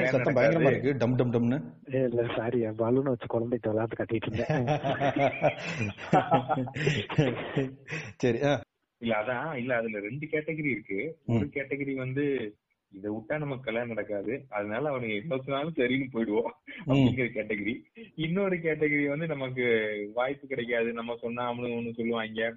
நமக்கு இருக்கிற அவென்யூஸ் நம்ம பொண்ணு யாரு அப்படிங்கறத தெரிஞ்சுக்க ட்ரை பண்ணுவோம். மற்றபடி அவங்க என்ன சொல்றாங்களோ அப்படியே போவோம் அப்படிங்கிற கேட்டகரி. பிஎம் வந்து நல்லா சொன்னாப்ல, எப்படி வந்து சினேரியோஸ் எல்லாம் எப்படி இருக்கு அப்படின்றதெல்லாம் தெளிவா சொல்றாப்ல. ஒரு கல்யாணம் இருக்கு இல்லையா, இந்த கல்யாணத்துல உங்க லைஃப்ல வந்து ஒரு ஃபேமிலியோட பார்ட் அப்படின்றது எப்படி இருக்குது? ஃபேமிலியோட பார்ட் நிறைய இருக்கு. அதாவது இப்ப என்னுடைய கேஸ்ல வந்து ப்ராப்பர் அரேஞ்ச்ட் மேரேஜ் அப்படின்னா ப்ராப்பர்ங்கிற வார்த்தையை ஸ்ட்ரெஸ் பண்ணி யூஸ் பண்றேன். ரெண்டு தடவை அண்டர்லைன் பண்றீங்க. ஆமா, ரெண்டு தடவை ஏன் அண்டர்லைன் பண்றேன் அப்படின்னா வந்து கல்யாணத்திற்கு முன் ஆண் பெண் மாப்பிள்ளை பொண்ணு பார்த்ததில்லை, பொண்ணு பார்ப்பதற்கு முன் போட்டோ கூட பார்த்ததில்லை, பொண்ணு பார்த்ததற்கு பின் நிச்சயதார்த்த நாளை எதிர்நோக்குகிறோம், நிச்சயதார்த்தத்துக்கு பின் கல்யாணம் நடக்குமா நடக்காதா என்று எதிர்நோக்குகிறோம். இந்த மாதிரி ஒரு ப்ராப்பர் அரேஞ்ச் மேரேஜுக்கு தேவையான எல்லா எல்லா விஷயங்களும் என்னுடைய கல்யாணத்துல நடந்துருந்துச்சு. ஆமா ஆமா, இதெல்லாம் நிறைஞ்சிருந்ததுனால நான் அப்படி சொல்றேன். இந்த ஃபேமிலியோடைய பார்ட் என்ன அப்படின்னா ப்ரோஸ் அண்ட் கான்ஸ் ரெண்டுமே இருக்கு. ப்ரோஸ் என்ன அப்படின்னா உங்களுக்கு அரேஞ்ச் மேரேஜ்ல ரொம்ப பெரிய அன்னோனா இருக்கிறது ரெண்டு விஷயம். Arrange marriage I mean at end of the day arrange marriage is nothing but a contract அப்படின்னு அந்த உலகம் சொல்லுது இல்லையா. அதனால வந்து அந்த கான்ட்ராக்ட் நெகோசியேஷன்ல முக்கியமான சில ஃபேக்டர்ஸ் வந்து இந்த மிடில்மேன் அந்த ஃபேமிலி அவங்க தான் பிரேக் பண்றாங்க. சோ எப்பவுமே வந்து நம்ம அரேஞ்ச் மேரேஜ் அணுகிறப்போ ஃபேமிலியில ஒரு பெரியவரையோ ஒரு நல்லா பேசுறவரையோ ஒரு நல்ல நாலு விஷயங்கள் தெரிஞ்சவரையோ கூட வச்சுக்கிறது நல்லது. ஏன் அப்படின்னா அவங்களாலதான் அந்த ஐஸ பிரேக் பண்ண முடியும். இந்த கான்ட்ராக்ட்ல வந்து முக்கியமான சில விஷயங்கள் இருக்குல்ல, அந்த கான்ட்ராக்ட் டீல் பிரைஸ் இங்கிலீஷ்ல சொல்ற, தமிழ்ல சொன்னா சண்டை வந்துடும். அதனால வந்து கான்ட்ராக்ட் டீல் பிரைஸ வந்து கிராக் பண்ணணும் ஃபர்ஸ்ட். அதுக்கப்புறம் வந்து அந்த கான்ட்ராக்ட்ங்கிறப்பவே நெகோசியேஷன் டூ அண்ட் ப்ரோ இருக்கணும்ல, அந்த நெகோசியேஷனை கிராக் பண்ணணும். சோ இந்த ரெண்டுமே வந்து family will play vital role. ரொம்ப முக்கியமான விஷயம் என்னன்னா பையனை பத்தின அன்னோன் பொண்ணு ஃபேமிலிக்கு இருக்கும், பொண்ணை பத்தின அன்னோன் பையன் ஃபேமிலிக்கு இருக்கும். ரெண்டு பேருமே வந்து சரியா வருமான்னு யோசிக்கிறப்போ family will act as the intelligence agency to collect the necessary information. ஒரு சிஏஏ இந்த இன்டெலிஜென்ஸ் ஏஜென்சிங்கிறது வந்து ரொம்ப முக்கியமான விஷயம். இது வந்து அரேஞ்ச் மேரேஜ்ல ஒரு சொல்லிக்கிட்டு இருக்காப்ல, லவ் மேரேஜ்ல எப்படி நடந்துச்சு நான் உங்களுக்கு அடுத்தாப்புல சொல்றேன். ஏன்னா அது வந்து ரொம்ப முக்கியமான விஷயம் பார்க்கப்படும். ஏன்னா அந்த கான்ட்ராக்ட்லயே ரெண்டு விஷயங்களும் ரொம்ப இதா பார்க்கப்படும். ஒன்னு will the girl match the girl கூட financial கிடையாது, girl match the boy's stature, அதாவது அவன் எப்படி இருக்கானோ அவனுடைய physical appearance அவனுடைய ஒரு stature இருக்கும்ல அதை மீட் பண்ணுவாள பொண்ணுன்னு தான் பார்க்கப்படும். பட் ஃபேமிலி வைஸ் வந்து எக்கனாமிக்கலா பார்க்கப்படும், சொசைட்டல் ஸ்டேட்டஸ் பார்க்கப்படும், பேரண்ட்ஸ் உடைய எஸ்டிடி பார்க்கப்படும். இந்த மாதிரி நிறைய விஷயங்களை பார்த்து இப்படி ப்ராப்பரா அனலைஸ் பண்ணி பண்ணப்படுற ஒரு கான்ட்ராக்ட் தான் அரேஞ்ச் மேரேஜ். அது இவ்வளவு அனலைஸ் பண்றதுனாலதான் நிறைய பிரேக் ஆகுது என்னுடைய அண்டர்ஸ்டாண்டிங். பட் அதான் அப்போ வந்து இதுல ஃபேமிலி இது இன்டெலிஜென்ஸ் ஏஜென்சியா சேவ் பண்ணும். ஜோசியம் பாக்குறது, ஏன்னா ஜோசியம் is very big part of arrange marriage. அதை பாக்குறது, இந்த மாதிரி நிறைய ப்ரோஸ் இருக்கு. ஒரு இந்த இடத்துல கட் பண்றதுக்கு பண்ணிக்கணும். அதாவது என்னன்னா, பிஎம் சொல்றாப்ல ஃபேமிலி உள்ள வந்து நிறைய இதெல்லாம் பண்றாங்க, இதெல்லாம் பண்ணுவாங்க, அதெல்லாம் பண்ணுவாங்க அப்படின்ட்டு. ஆனா இது எல்லாமே அவர் வந்து பொண்ணுங்க சைட்ல இருந்து ஏன் சொல்ல மாட்டாருன்னா, அவருக்கு தெரியல இப்படி எல்லாம் அவங்க வீட்டுல இதெல்லாம் இப்படி இருக்கும் அப்படின்ட்டு. பையனுக்கு இப்படி இருக்குமா, பையனுக்கு இப்படி இருக்குமான்னு பேசிட்டு இருக்கீங்களே அப்படின்னு யாரும் நினைக்க வேண்டாம். அவருக்கு அவர் சைடுல என்ன நடந்ததுங்கிறத தெரியுது, அதனாலதான் அவர் அப்படி சொல்லிட்டு இருக்காரு.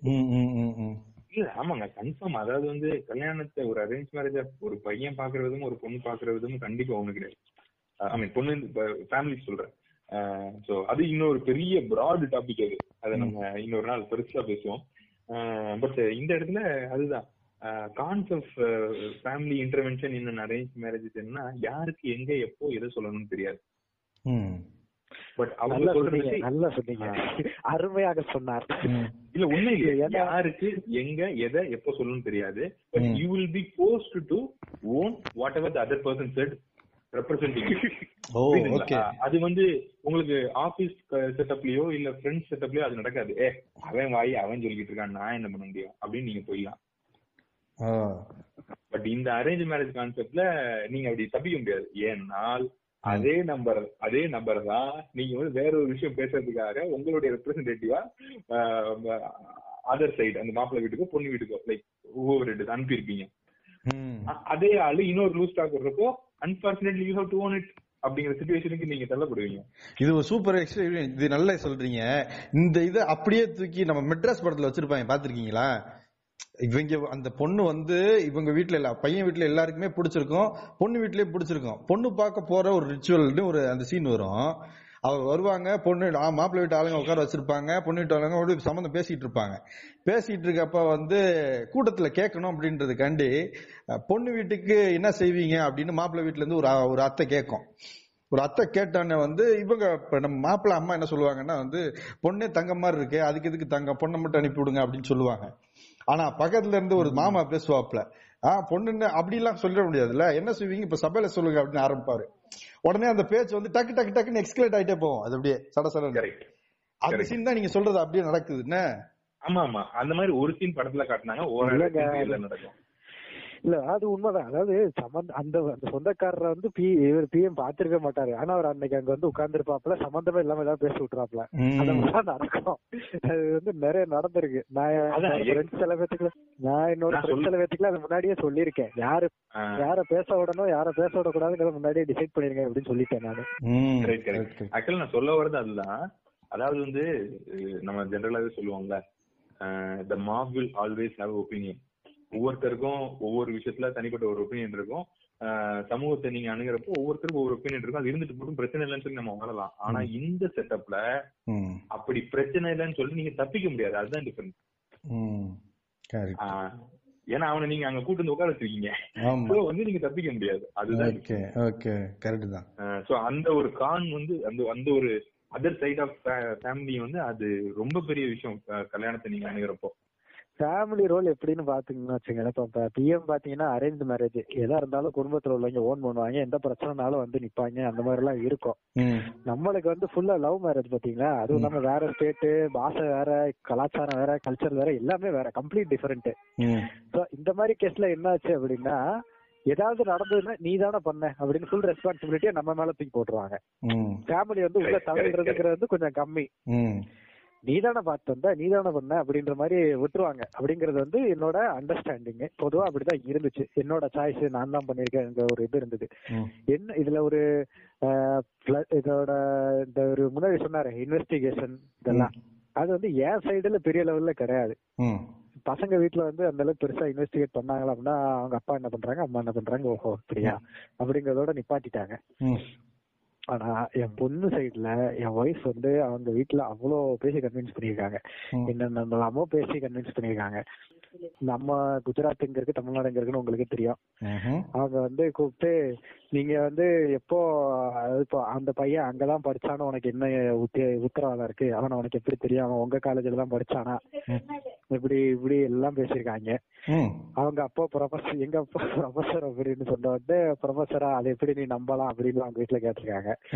ஏன்னா மொழி தெரியாத ஒரு பையனை வந்து லவ் பண்றேன்னு அவங்க வீட்டுல சொல்லிருக்காங்களா. பிறகு எங்க ஒய்ஃப் வந்து வழக்கம் போல இன்டர்நெட் துணை அப்படின்னு இருக்கிறதுனால எங்க அப்பா வேலை பாக்குற காலேஜுக்கு போய் இப்ப ஃபேக்கல்டி லிஸ்ட் எடுத்து இந்த பாருங்க அவன் போய் சொல்லல அப்படின்னு நிரூபிச்சு, என் தம்பி ஒரு டாக்டர் சொன்னதுக்கு அப்புறம் காலேஜ் வெப்சைட்ல போய் ஸ்டூடெண்ட் லிஸ்ட் எடுத்து காட்டி பாருங்க அவன் தம்பி டாக்டரா இருக்கா அப்படின்னு நிரூபிச்சு. இவங்க அம்மா எல்ஐசில வேலை பாக்குறாங்க, அவங்க அம்மா எல்ஐசிலதான் வேலை பாக்குறாங்க, அது இப்போதைக்கு எதுவும் இல்ல, ஆனா இதெல்லாம் உண்மையா இருந்துட்டு அது உண்மையா தான் இருக்கும் அப்படின்னு சொல்லி அவங்க வீட்டுல எல்லாம் அவங்க அப்பா எல்லாம் வந்து நேரம் சொல்லிட்டாங்க, அவனெல்லாம் நான் பார்க்கலாம் முடியாது, அவன் யாரோ ஒருத்தர் நீ கூப்பிட்டு வந்து கல்யாணம் பண்ணுன்னு சொன்னா அதை எப்படி கல்யாணம் பண்ணி வைக்க முடியும் அப்படின்றது நிலைமையிலதான் இருக்குது. வேற ஃபுல்லா எங்க ஒய்ஃப்லாம் பேசி நீங்க அவனுக்கு பிடிக்கல பிடிக்காது அதெல்லாம் வேற விஷயம், ஆனா பார்க்கவே மாட்டேன்னு சொல்றதெல்லாம் நியாயம் கிடையாது, பார்த்துட்டு அவன் நல்லா இல்ல அவன் சரியில்லை அப்படின்னு சொல்லுங்க, அதுக்கப்புறம் பேசுவோம் அப்படின்ற மாதிரி பயங்கரமா பேசி கன்வின்ஸ் பண்ணி வச்சிருந்தாங்க. நிறைய இனிஷியேட்டிவ் எடுத்திருக்காங்க உங்க ஒய்ஃப்னா.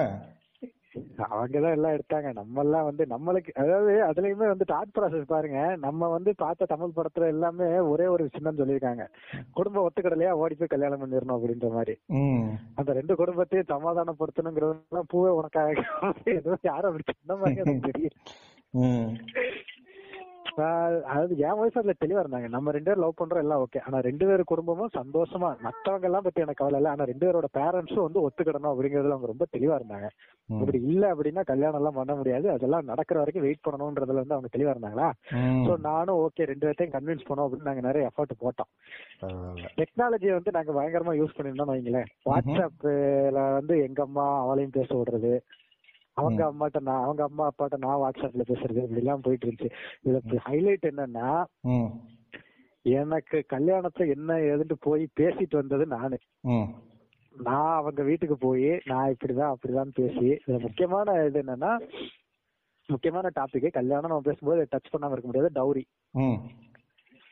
நாங்க வந்து முதல் தடவை அவங்க வீட்டுக்கு நான் போயிருந்தேன், போனப்ப நைட் அவங்க வீட்டுல கூப்பிட்டு வச்சு என்கிட்ட பேசுறாங்க, தம்பி நீங்க வந்து இந்த ஊர்ல இருந்து வந்திருக்கீங்க, இவ்வளவு படிச்சிருக்கீங்க எல்லாம் சரி, எங்க இதுல நாங்க வரதட்சணை கொடுக்க மாட்டோம் அப்படின்னாங்க.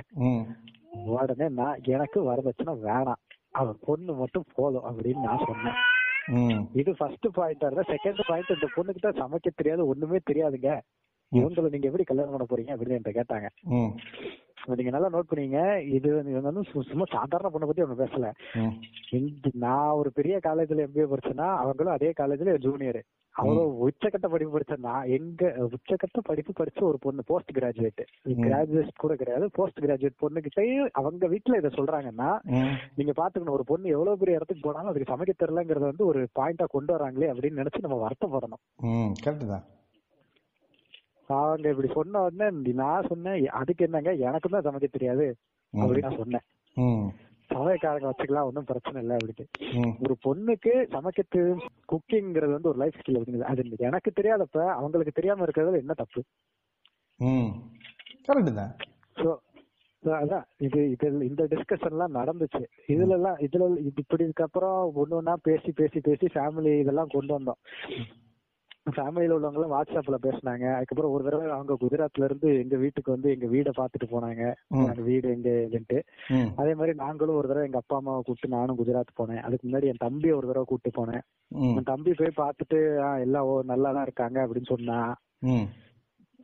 அதுக்கப்புறம் எங்க பேரண்ட்ஸ்க்கு ஒரு இது வந்தது, அதுக்கப்புறம் பேரண்ட்ஸை கூப்பிட்டு போனோம் ஒரு தடவை. ஸோ இப்படியே படிப்படியா இப்போ எஃபர்ட் போட்டு முடிஞ்சதுதான் அது. ஆனா நம்ம பிஎம் முன்னாடி சொன்னாப்ல அது எப்படி சம்பந்தமே இல்லாம யாராச்சும் ஒருத்தர் கருத்து சொன்னாங்கன்னா ஏத்துக்கணும் அப்படின்ற மாதிரி. நம்மளுக்கு சில சொந்தக்காரங்கள்லாம் இருக்காங்க, அவங்க எல்லாம் அது என்னப்பா அது எப்படி நீ இப்படி போய் பண்ணிட்டு வரலாம், குடும்பத்துல உள்ள எல்லாத்தையும் கூட்டு போக வேண்டாமா அப்படி இப்படின்னு சொன்னாங்க. அதாவது பிராக்டிகலா இது பார்த்தோன்னா ரெண்டு பேர் ஃபேமிலியும் வேற வேற இடத்துல இருக்கோம். நாங்க ரெண்டு பேரும் என்ன முடிவு பண்ணிருந்தோம் அப்படின்னா ஈக்குவல் நம்பர் ஆஃப் ஃபங்க்ஷன் இருக்கணும். மேல கீழே ஃபங்க்ஷன் வைக்கக்கூடாது. வச்சா ரெண்டு பேரோட குடும்பத்தாலே அட்டன் பண்ண முடியாதுங்கிறது வந்து ஒரு பினான்சியல் கன்ஸ்ட்ரெயின், டிஸ்டன்ஸ் கன்ஸ்ட்ரெயின், நிறைய பிரச்சனைகள் இருக்கு. நம்ம வந்து ரொம்ப பெரிய பணக்காரங்கள்லாம் இல்ல, நம்ம எங்க என்ன நினைச்சாலும் எத்தனை பேர்னாலும் எங்கனாலும் கூட்டு போய் கல்யாணம் பண்றதுக்கு கரெக்டா. அதனால நானும் என் ஒய்ஃபும் முதல்ல இருந்து என்ன தெளிவா இருந்தோம்னா நிச்சயதார்த்த ஃபங்க்ஷன் கிடையவே கிடையாது அப்படிங்கறது நாங்க ரொம்ப தெளிவா இருந்தோம். அதனால நாங்க என்ன பண்ணிட்டோம், நாங்க ரெண்டு பேரும் எங்க சொந்த காசுல ஒரு மோதிரம் வாங்கி வச்சிருந்தோம் ஆளாளுக்கு ஒண்ணு ஒண்ணு. அதுக்கப்புறம் எங்க அப்பா அம்மாவை நான் ஒரு தடவை குஜராத் கூட்டு போனேன். கூட்டு போயிட்டு அப்ப அவங்க முன்னாடி மோதிரத்தை மட்டும் மாத்திட்டு அவ்வளவுதான், எங்கேஜ்மெண்ட் கல்யாண தேதியை குறிச்சிருங்கன்னு சொல்லிட்டு முடிச்சுட்டேன் நானு. நல்லா சிம்பிள். ஆனா இங்க இருந்தோ எங்க சித்தப்பா போன் பண்ணி என்னப்பா இப்படி பண்ணலாமா, குடும்பத்துல உள்ள பெரிய ஆட்கள் எல்லாம் நாளைக்கு நீ கூட்டு போய் அங்க எல்லாரும் முன்னாடி நிக்க வச்சு பண்ணாதானே அதுல ஒரு மரியாதையா இருக்கும், நீ மட்டும் தனியா போய் இப்படி பண்ணிட்டு வரலாமா அப்படி இப்படிலாம் சொன்னாங்க. அப்படியா ஆமா ஆமான்னு கேட்டுட்டு விட்டுட்டேன். அதுக்கு நம்ம வந்து பதிலா எதுவும் சொல்ல முடியாது. இல்ல சொன்னீங்கன்னா தேவையில்லாத சண்டே வளர்த்துரும், தேவையில்லாத சண்டே வந்துரும். கரெக்ட். இதுல முக்கியமான விஷயம் என்னன்னா, அரேஞ்ச்டு மேரேஜ்ல குடும்பம் தான் எல்லாத்தையும் டிரைவ் பண்ணோம். லவ் மேரேஜ்ல நாங்க ரெண்டு பேரும் தான் எல்லாத்தையும் டிரைவ் பண்ணோம். வேற யாரு கையிலாச்சும் நாங்க கண்ட்ரோல கொடுத்தோம் அப்படின்னா அது வந்து ரொம்ப வித்தியாசமா முடிஞ்சிடும். அதனால அதுக்கு நாங்க அலோவ் பண்ணவே இல்லை. எதா இருந்தாலும் நாங்க சொல்றதுதான், இப்படித்தான் நடக்கணும் அப்படித்தான் நடக்கணும். மண்டபத்துல இருந்து ட்ரெஸ்ல இருந்து எதா இருந்தாலும் நாங்க தான் சொன்னோம், இந்த மாதிரிதான் எடுக்கணும், இதைத்தான் எடுப்போம், இதைத்தான் போறோம், இங்க எப்படி போறோம் அப்படி போறோம் அப்படின்ட்டு.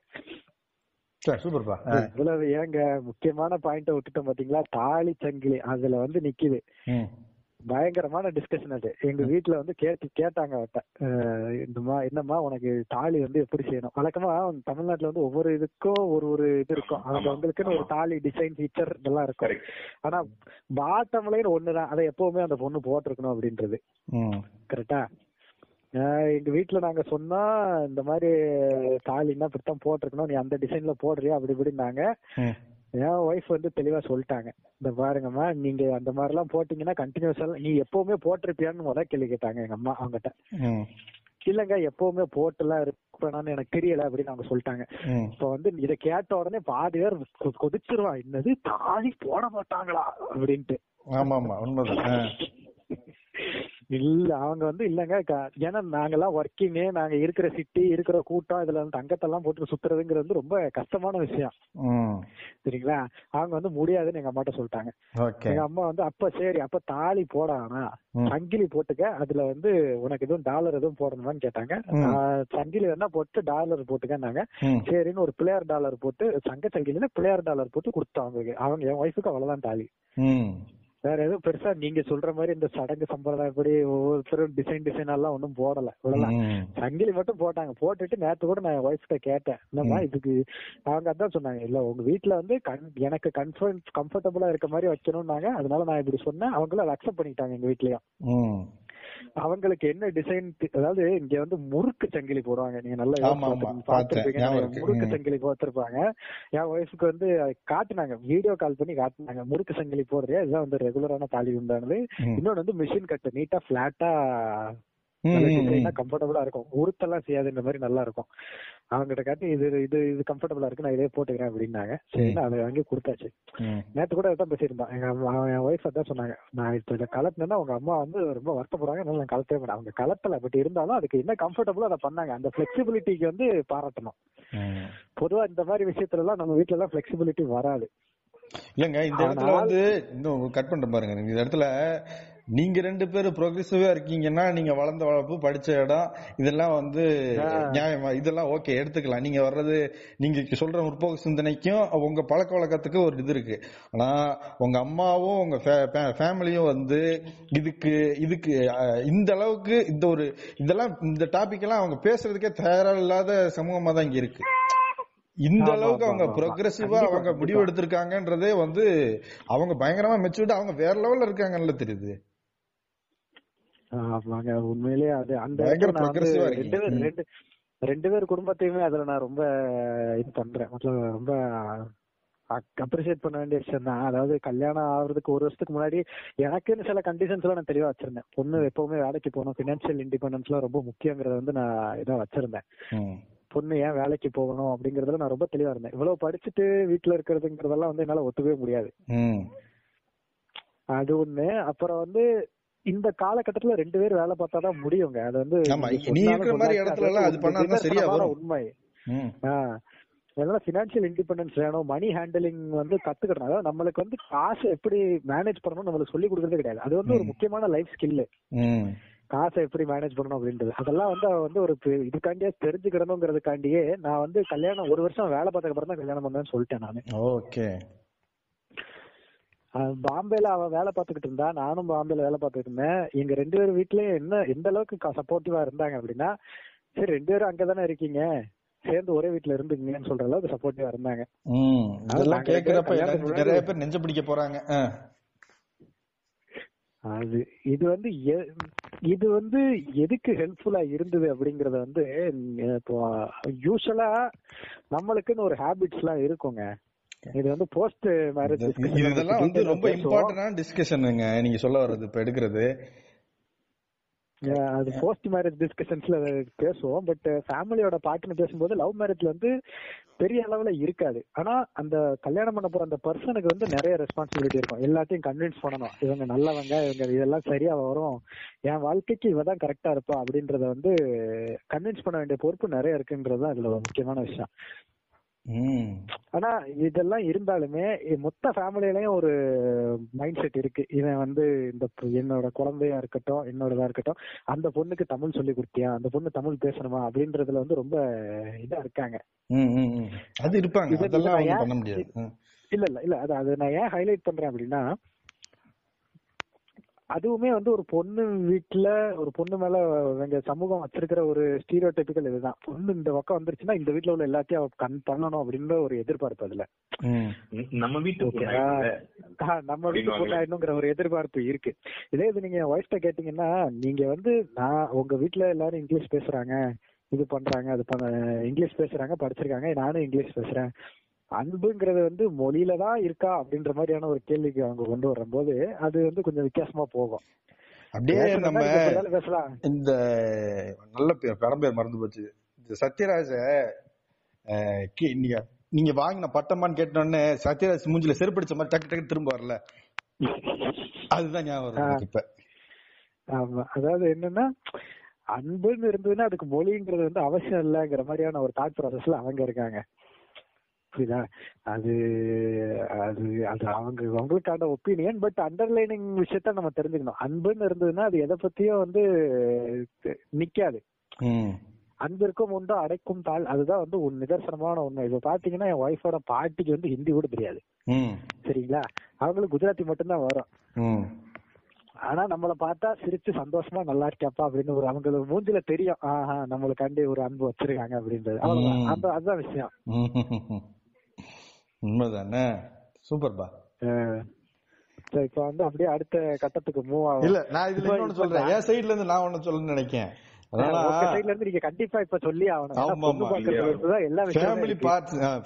வீடு என் வீடு வந்து ரொம்ப லிபரலான வீடு. எங்க அப்பா எப்படி கல்யாணம் பண்ணாப்புல அப்படின்னா வந்து இது ஒரு எக்ஸாம்பிளா சொல்றேன். அவர் வந்து வேலைக்கு ஒரு சென்ட்ரல் கவர்மெண்ட் ஜாப்ல சேர்ந்தாரு, சேர்ந்து முடிச்சாரு, சேர்ந்து ஒரு வருஷம் ஒர்க் பண்ண உடனே அவரே பொண்ணு தெரினாரு, அவரே போய் நிச்சயம் பண்ணாரு. கல்யாணம் பண்றப்ப அதுக்கப்புறம் தான் எல்லாரையும் கூப்பிட்டு வந்து இதுதாங்க பொண்ணுன்ற மாதிரி காட்டினாப்புல காட்டிட்டு இவங்க கல்யாணம் பண்ணிட்டாங்க. அது எல்லா இனிஷியேட்டிவுமே அவரே எடுத்தது, ஃபுல் ஃப்ரீடம் அவர் தான் வச்சிருந்தார். இப்போ எப்படி வந்து நம்ம மேனேஜர் சொல்றதுல ரெண்டு பேரும் வந்து கன்வின்ஸ் பண்ண வேண்டியது இருந்துச்சு இல்ல, இவர் வந்து ஒத்தாள் தான், இவர் தான் எல்லாத்தையுமே சொல்லி பேசி கன்வின்ஸ் பண்ணி முடிச்சு விட்டது தான். இந்த அளவுக்கு ரொம்ப லிபரலான ஏரியா நம்மளது. அதே லிபரல் அந்த ஐடியாலஜி நம்மளுக்கு கொடுத்துட்டாங்க, இண்டிபெண்டன்ஸை கொடுத்துட்டாங்க. இந்த பாருப்பா நான் வந்து இதெல்லாம் சொல்ல மாட்டேன், நீ பார்த்து சொல்லு, நீ பார்த்துட்டு ஓகேன்னு சொன்னீங்கன்னா போய் பொண்ணு பார்த்து மேற்கொண்டு பேசுறதெல்லாம் நான் பேசிக்கிறேன், பட் நீ தான் பார்த்து சொல்லணும், நான் எதுவும் சொல்ல போறது இல்லை அப்படின்றத ரொம்ப தெளிவா இருந்துட்டாரு. இது வந்து ரெண்டாவுமே இருக்கு.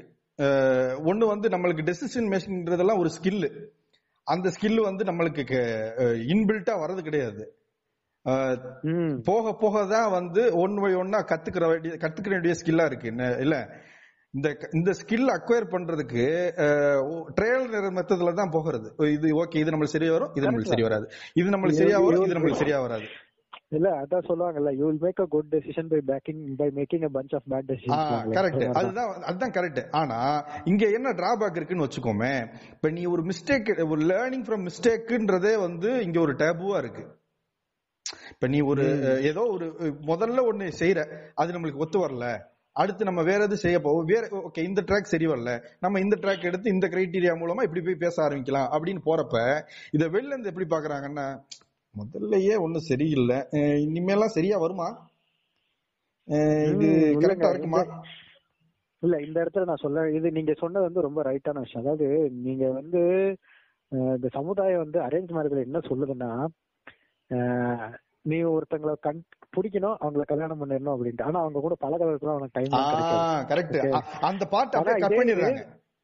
இல்ல. இதே இது நான் லவ் மேரேஜ் அப்படின்னா இதுதான் என்னோட முதல் லவ் அப்படின்னு கேட்டீங்கன்னா கிடையாது. அதை நான் இங்க சொல்ல விரும்புறேன். நம்ம எல்லாம் ஒரு ஏஜ்ல இருக்கோங்க. இப்ப நம்ம ஏஜ்ல வந்து எந்த விஷயமா இருந்தாலும், அது எந்த ஸ்கில்லா இருந்தாலும், நீங்களா பண்ணி தெரிஞ்சுக்கிட்டா ஒளிய அதை கத்துக்கிற முடியாதுன்ற ஒரு நிதர்சனத்தை நிறைய இடத்துல புரிஞ்சுக்கிட்டாங்களா இருக்கும். எல்லாத்துக்குமே ஒரு எக்ஸ்பீரியன்ஸ் தேவை, எதுவா இருந்தாலும் எக்ஸ்பீரியன்ஸ் தேவை, இன்க்ளூடிங் லவ். அதெல்லாம் ரொம்ப அவசியமான விஷயம் இல்ல. முதல் தடவையே நீ சரியான ஆளை தேர்ந்தெடுக்கிறதுங்கிறதா நான் சொல்லுவேன். அந்த அளவுக்கு உங்களுக்கு அண்டர்ஸ்டாண்டிங் உங்க ரெண்டு இடத்துக்குள்ள இருந்தது அப்படின்னா இட்ஸ் காட்ஸ் கிஃப்ட் மாதிரி வச்சுக்கோங்க. ஆமா, அப்படி வச்சுக்கலாம். முதல் தடவை நீங்க சரியான ஆளை தேர்ந்தெடுக்கிறது அப்படின்றது. ரொம்ப நேரமா அமைதியாவே இருக்கேன். ஒரு ஜிவிஎம்முக்கும் ஒரு மணிரத்னத்துக்கும் நடுவுல ஒரு லிங்குசாமி மாட்டிக்கிட்டு இருக்கீங்க நிலைமை.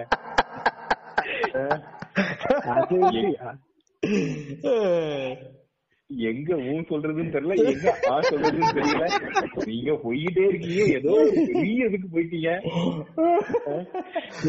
இல்லங்க, நாங்க வந்து அவுட்லயருங்க ஸ்டாட்டிஸ்டிக்ல. 90% தான் நாங்க, வெறும் 1%. அவ்வளவுதான். நம்ம மேனேஜர்லாம் வந்து 0.1% தான்.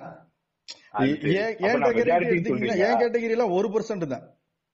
அப்ப நான் மெஜாரிட்டி எலக்ஷன் கண்டிப்பா ஸ்வீப் பண்ணிடுவீங்க. அப்படியே எங்கெல்லாம் வெளியே தெளிடலாம். நீங்க ஆடுற நீங்க டெபாசிட் இழந்துருவோம். இதெல்லாம் அனாமலி, நம்ம சொசைட்டில உள்ள அனாமலிஸ் நாங்கெல்லாம். வேற என்ன? ஆமா ஆமா, நாங்கெல்லாம் தமிழனே கிடையாதுன்றாங்க. அது சரி அது சரி சரியான பாயிண்ட்.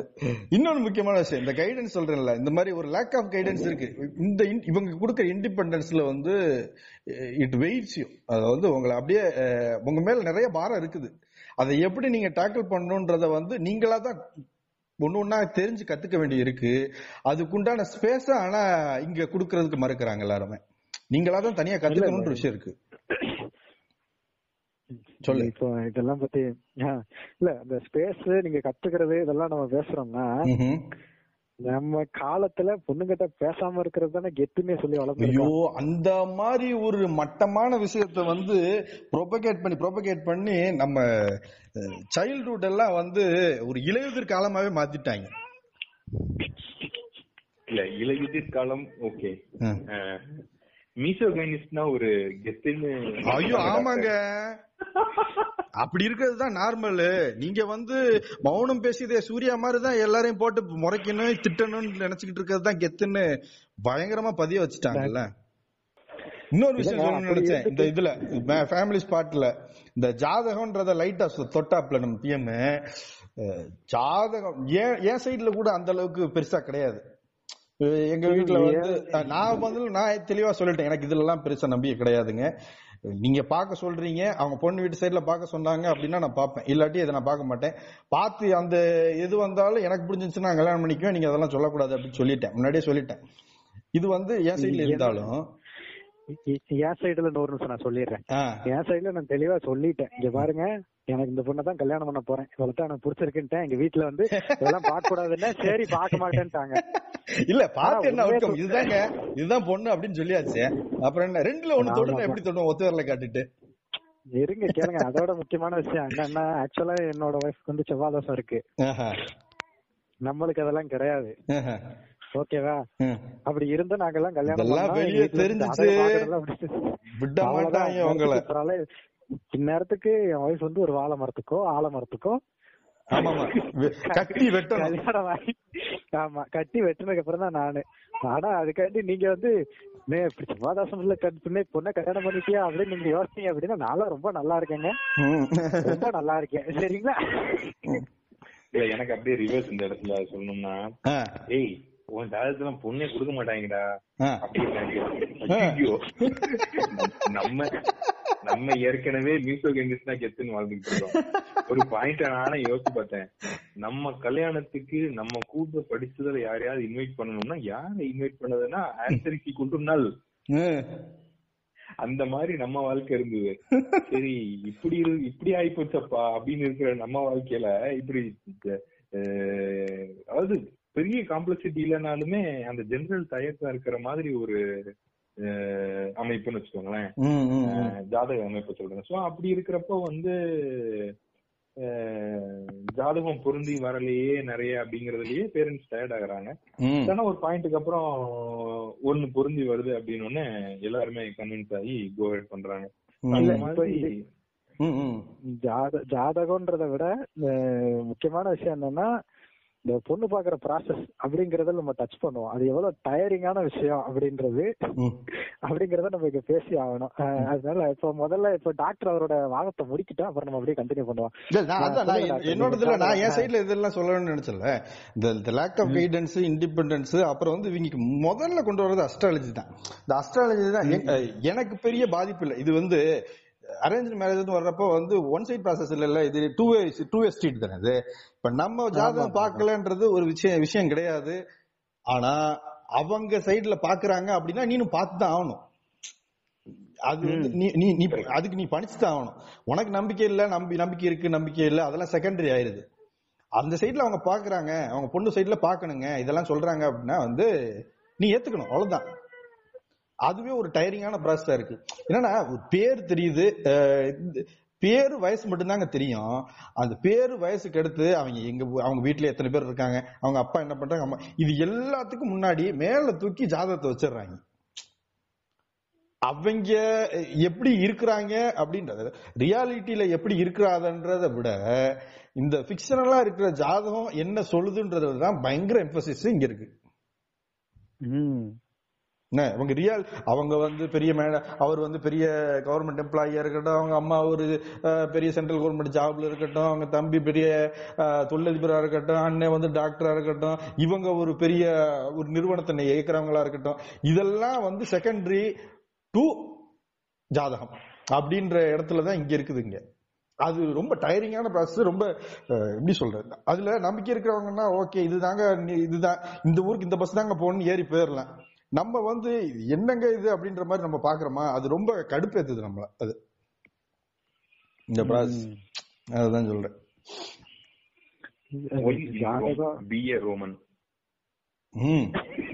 அதான் கரெக்ட்.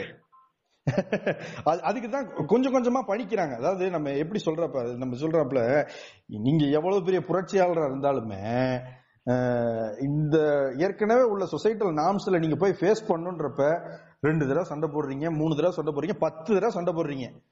10 தடவை சண்டை போட்டதுக்கு அப்புறம் ஒரு டயரிங்கான ஒரு இடத்துக்கு வந்துடும். அந்த நவுத்துலதான் சிஸ்டம் ஜெயிச்சிடும். நீ இப்படி தாண்டா வரணும், வா வா வா, எங்க போற, நீ லைன்ல நில்லு அப்படின்னு கேட்டு கட்டிடும். இப்ப இது இப்ப இதெல்லாம் நம்ம ஏன் பேசுறோம் அப்படின்னா, இந்த அரேஞ்ச் மேரேஜ் அப்படின்னு நம்ம சொல்றது வந்து ஏன் ஒருத்தர் அரேஞ்ச் மேரேஜுக்குள்ள தள்ளப்படுறான் அப்படிங்கறதே நம்ம பேசி ஆகணும். ஃபேமிலி கன்ஸ்டன்ஸ் எல்லாம் நிறைய இருக்கு. இப்ப நம்ம டாக்டர் எல்லாம் பாத்தீங்கன்னா லோன் எல்லாம் இருக்கு, அதனால லவ் பக்கெல்லாம் நம்ம சிந்தனை போல அப்படின்பாரு. அதெல்லாம் ஒரு குரூப் இருந்தாலும் பொண்ணு கூட எப்படி பேசணும்னு தெரியாது. பொண்ணுகிட்ட பேசாம இருக்கிறது தான் கெத்து. பொண்ணுங்கெல்லாம் வந்து என்னமோ வேற ஒரு கிரகத்துல இருந்து வந்தவங்க. இந்த மாதிரி டீல் பண்ணிட்டு நீ ஒரு டிஸ்டன்ஸ்லயே மெயின்டைன் பண்ணிட்டு லவ் எல்லாம் படிக்கிற பருவத்துல லவ் அதெல்லாம் பண்ணவே கூடாது அப்படிங்கிற மாதிரி எல்லாம் தள்ளிட்டு, அதாவது ஒரு பொண்ணுகிட்ட பேசுறதுங்கிறதே உன் வாழ்க்கையில இருக்கக்கூடாது, கடமை தான் உனக்கு முக்கியம், பிரம்மச்சரியம் அப்படின்னு சொல்லி அவனை உட்கார வச்சு அவன் எல்லாம் முடிச்சுட்டு திடீர்னு அவனை கூப்பிட்டு நீ ஒரு பொண்ணோட தான் முழு வாழ்க்கையை கொண்டு போய் வைக்க போறான், அவனோட தான் நீ முழுக்க இருக்க போற, அந்த இதுதான் பொண்ணு, அவன்கிட்ட போய் ஒரு 3 நிமிஷம் பேசிட்டு வந்தா அவனுக்கு அந்த 3 நிமிஷம் என்ன பேசணும்னே தெரியாது. நம்ம டாக்டரே ஆனாலும் நோட்ஸ் எல்லாம் எடுத்தாரு, நம்ம என்ன பேசலாம் அப்படின்ட்டு. ஆமாமா, என்னன்னா அதுதான், அதாவது என்னென்ன இருக்க, என்னென்ன பேசணுன்றத விட என்னென்ன நம்மளுக்கு தேவையானது, எதை நம்ம செய்யக்கூடாது அப்படின்றதுல நம்ம லைஃப் கோல்ஸ்ல ஒண்ணு இருக்குல்ல, இது நம்மளுக்கு இருந்துடவே கூடாதுன்ற மாதிரி ஒரு எக்ஸ்பெக்டேஷன்ஸ் இருக்கும். அதுல கிளாரிட்டி தேவைப்பட்டுச்சு அப்படின்றதுனால நான் எல்லாத்தையும் எழுதிதான் வச்சு பாத்துட்டு இருந்தோம். ஆமா ஆமா, இல்லங்க என்னோட இதுலயுமே வந்து அப்படிதான். அதாவது காம்ப்ரமைஸ் அண்ட் சாக்ரிஃபைஸ். சரியா, காம்ப்ரமைஸ் வந்து பண்ணிக்கலாங்க, சாக்ரிஃபைஸ் பண்ணி தான் வாழணுங்கிறது வந்து ரொம்ப கஷ்டமான விஷயம். இல்ல சாக்ரிஃபைஸ் எல்லாம் பெரிய வார்த்தைங்க, அதெல்லாம் வந்து இவங்க பெருசா சாயம் பிடிச்சிட்டாங்க. சாக்ரிஃபைஸ்ன்ற வார்த்தைக்கெல்லாம் அர்த்தமே இல்லாத மாதிரி ஆக்கிட்டாங்க இவங்க. அதெல்லாம் பெரிய வார்த்தை. காம்ப்ரமைஸ் வந்து பண்ணிக்கலாம் ஓகே, பட் சாக்ரிஃபைஸ் வந்து பண்றது ரொம்ப கஷ்டம். ஓகேவா, அது அது வந்து நம்மளுக்கு போக போக தான் தெரியும். அதனாலதான் அந்த லிஸ்ட் முதல்ல ரெடி பண்ணணும். 5 நிமிஷம் போய் உங்களுக்கு ஒண்ணுட்டு பேசுங்கனால நம்மளுக்கு என்ன பேசணும் தெரியாது. லிஸ்ட் ப்ரிப்பேர் எல்லாம் பண்ற வேண்டியது இருக்குது. இல்ல நீ என்ன ஆரம்பிச்சீன்னா வந்து இந்த lack of knowledge with opposite ஜெண்டர்னு ஆரம்பிச்ச நீனே அது அந்த இதனால என்ன ஆகுது அப்படின்னா வந்து இந்த ப்ராசஸ் வந்து ரொம்ப லென்த்தா போயிடுது நிறைய பேருக்கு. பொண்ணு தேடுற ப்ராசஸ் ஏன்னா பாதி பேருக்கு வந்து அந்த கிளாரிட்டி இல்லை. எப்படிப்பட்ட பொண்ணை நம்ம பார்க்கணும், இல்லை எப்படிப்பட்ட பையன் நம்மளுக்கு வேணுங்கிற கிளாரிட்டி வந்து பாதி பேருக்கு கிடையாது. ஆனா பேரண்ட்ஸ் வந்து அதை கைட் பண்றதும் வந்து கொஞ்சம் சிரமமான விஷயம். கரண்ட் இதுல பேரண்ட்ஸ் வந்து சில நேரங்கள்ல ஓவர் கான்பிடென்ட் ஆகுறாங்க. இல்லை அவ்வளவு படிச்சிருக்கு நம்ம பையனோ பொண்ணோ அவனே தேர்ந்தெடுத்துக்கிறான், அவனுக்கு ஒன்றும் சொல்லித்தர அவசியம் இல்லைன்னு சொல்லி விளையிடுறாங்க. அப்படி இல்லை அப்படின்னா அவங்களே எல்லாத்தையும் பண்ணிட்டு கன்சர்ன்ட் பர்சனான அந்த பொண்ணே பையனே இன்வால்வ் பண்ணாம போயிடுறாங்க. இல்ல ஆக்சுவலா என்ன தேவைன்னா ஒரு கைடன்ஸ் தேவை. வாழ்க்கைன்னா இப்படித்தான் இருக்கும், இதுக்கு இந்த மாதிரியான ஒரு ஆட்கள் உனக்கு தேவை அப்படின்றதெல்லாம் கரெக்ட். இதெல்லாம் நம்ம பிஎம் வந்து நிறைய இன்புட்ஸ் கொடுக்கணும். அவர் வந்து கல்யாணம் பண்ணிருக்காப்ல அப்படின்னா அவருக்கு வந்து அவர் எப்படி தேர்ந்தெடுத்தாப்ல அப்படின்றத வந்து சொல்லி ஆகணுங்க. அதான் நம்ம படங்கள் அதாவது தேர்வு எழுதி மட்டுமே பழக்கப்பட்ட நமக்கு கேள்வித்தாளை டிஃபைன் பண்றதுக்கு தெரியாது அப்படிங்கறது வந்து இந்த கல்யாண எக்ஸ்பீரியன்ஸ் ரொம்ப கிளியரா புரிய வச்சிருச்சு. எப்படிப்பட்ட பொண்ணு வேணும் அப்படின்னு ஆக்சுவலா யாராலையுமே டிசைன் பண்ண முடியாது. அது வந்து ஒரு நம்ம ஊர்ல சொல்லலாம் it's a big laundry list அப்படின்னு நம்ம யூஎஸ் கஸ்டமர்கள் சொல்ற மாதிரி அது உண்மையிலேயே அப்படிதான் இருக்கும். உங்களுக்கு வந்து ஒரு வரையறைக்குள்ள கொண்டு வரவே முடியாது. அதனால என்னுடைய இதுல நான் என்ன நினைச்சேன்னா, இல்ல பொதுவாகவே எல்லாரும் என்ன பண்ணணும்னு நான் நினைக்கிறேன்னா, நம்மளுக்குன்னு சில ரொம்ப ஒரு கோர் வேல்யூஸ், அந்த கோர் வேல்யூஸ் அருமையான வார்த்தை டாக்டர். அந்த கோர் வேல்யூஸ் வந்து ஏதாவது காலேஜ்ல சைட்ல வேலை பாக்குறீங்களா? கோர் வேல்யூஸ் சொல்றீங்க. இல்ல இல்லங்க ஏங்க நான் இதுதானே எங்க பிராக்டிகலா பண்ணிட்டு இருக்கேன் அதனால சொல்றேன். ஓ அதனால ஓகே ஓகே, நீங்க லைவ்ல இருக்கீங்க. ஆமா நான் களத்துல இருக்கேன். சரி சரி சரி, அது அந்த மாதிரி அந்த கோர் வேல்யூஸை டிஃபைன் பண்ணிக்கணும். அதாவது நமக்கு இதுல காம்ப்ரமைஸ் பண்ண முடியாது. அதாவது மேரேஜ் லைஃபே காம்ப்ரமைஸ் தான், பட் இதுல I would need it to be in a certain way அப்படிங்கிற அந்த கோர் வேல்யூஸை டிஃபைன் பண்ணிக்கிட்டோம் அப்படின்னா உங்களுக்கு அந்த ப்ராசஸ் கொஞ்சம் ஈஸியா இருக்கும். இல்ல அப்படின்னா என்ன மாதிரிதான் தலை சுத்தி திரியணும். இதெல்லாம் வீட்டம்மா கேட்டுச்சு உட்காரவே முடியாது. இல்ல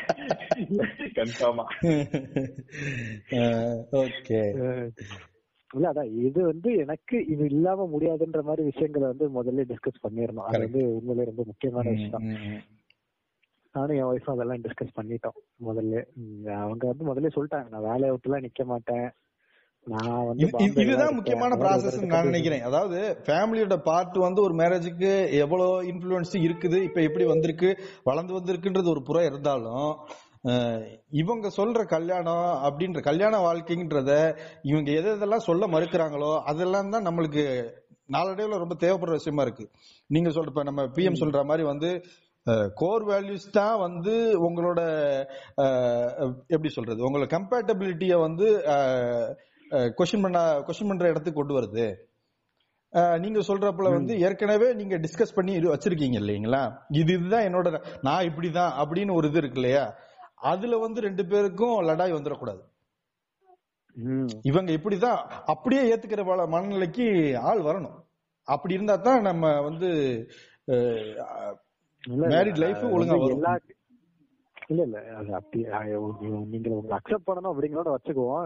accept you as who you are. அதுக்காண்டி நீங்க ஏதாவது ரொம்ப மொலமாத்தனமா ஏதாவது பண்ணிட்டு இருந்தீங்க அப்படின்னு வச்சுக்கீங்களா, அதெல்லாம் வந்து தட்டி தான் கேட்பாங்க. இல்ல இல்ல நான் சொல்ற கான்டெக்ஸ்ட் உங்களுக்கு புரியுதா எனக்கு தெரியல. இல்ல இல்ல கான்டெக்ஸ்ட் எனக்கு புரியுது, பட் சொல்ல வரேன் அது வந்து ரொம்ப ஜெனரலைஸ்டா யாரும் கன்சிடர் பண்ண கூடாதுன்னு. Correct correct. பிரைமரியில உங்களுக்கு யாரும் சொல்லித்தராத விஷயம் வந்து இதுதான், எப்படி பொண்ணு பாக்கணும், உன்னோட லைஃப் பார்ட்னர்ல நீ என்ன எதிர்பார்க்கற அப்படிங்கறது வந்து நிறைய பேருக்கு தெரியாது. ஏன்னா நிறைய கன்ஃபியூஷன் வரும். உங்க பேரண்ட்ஸ் உடைய சாய்ஸ் ஆஃப் சன் இன்லாவோ இல்ல டாட்டர் இன்லாவோ ஒரு பாயிண்ட் ஆஃப் வியூல இருக்கும், உங்களுடைய சாய்ஸ் ஆஃப் ஸ்பவுஸ் வந்து ஒரு பாயிண்ட் ஆஃப் வியூல இருக்கும், உங்க உங்க நீங்க இந்த பொண்ணு பாக்குற ஈவென்ட்ல இன்வால்வ் பண்றீங்களா ரிலேட்டிவ் அவங்களுடைய சாய்ஸ் ஆஃப் நம்ம குடும்பத்துக்கு வரப்போகிற பொண்ணு எப்படி இருக்கணுங்கிற பாயிண்ட் ஆஃப் வியூ வேற மாதிரி இருக்கும். இந்த மூணு பாசிவர் அலைன் ஆகுதுங்க, யாரா இருந்தாலும் சரிதான், யாருக்குமே இந்த மூணுமே அலைன் ஆகுது. அந்த இடத்துல த கன்சர்ன் இண்டிவிஜுவல் அவர் வந்து ரொம்ப தெளிவா இருக்கணும், இவங்களுடைய பாயிண்ட் ஆஃப் வியூ மேட்ச் பண்ணி கல்யாணம் பண்ணிடக்கூடாது, நம்மளுடைய பாயிண்ட் ஆஃப் வியூ மேட்ச் பண்ற கல்யாணம் மாதிரி இருக்கணும் அப்படிங்கறது ரொம்ப தெளிவா இருக்கணும். அப்படி இந்த தெளிவு இல்லைன்னு வைங்க, நீங்க ஒரு பொண்ணுக்கு எஸ் சொல்லுவீங்க, உங்க பேரண்ட்ஸ் ஒரு பொண்ணுக்கு நோ சொல்லுவாங்க, உங்க பேரண்ட்ஸ் ஒரு பொண்ணுக்கு எஸ் சொல்லுவாங்க, நீங்க ஒரு பொண்ணுக்கு நோ சொல்லுவீங்க, இது அப்படியே போய்கிட்டே தான் இருக்கும். அப்புறம் கடைசியில கிடைக்கல அப்படிம்பாங்க, அதுக்கப்புறம் வந்து 90s கிட்ஸ் அப்படின்னு சொல்லி அதுக்கு ஒரு மீம் போட்டு கிரின்ஜ் பண்ணுவாங்க.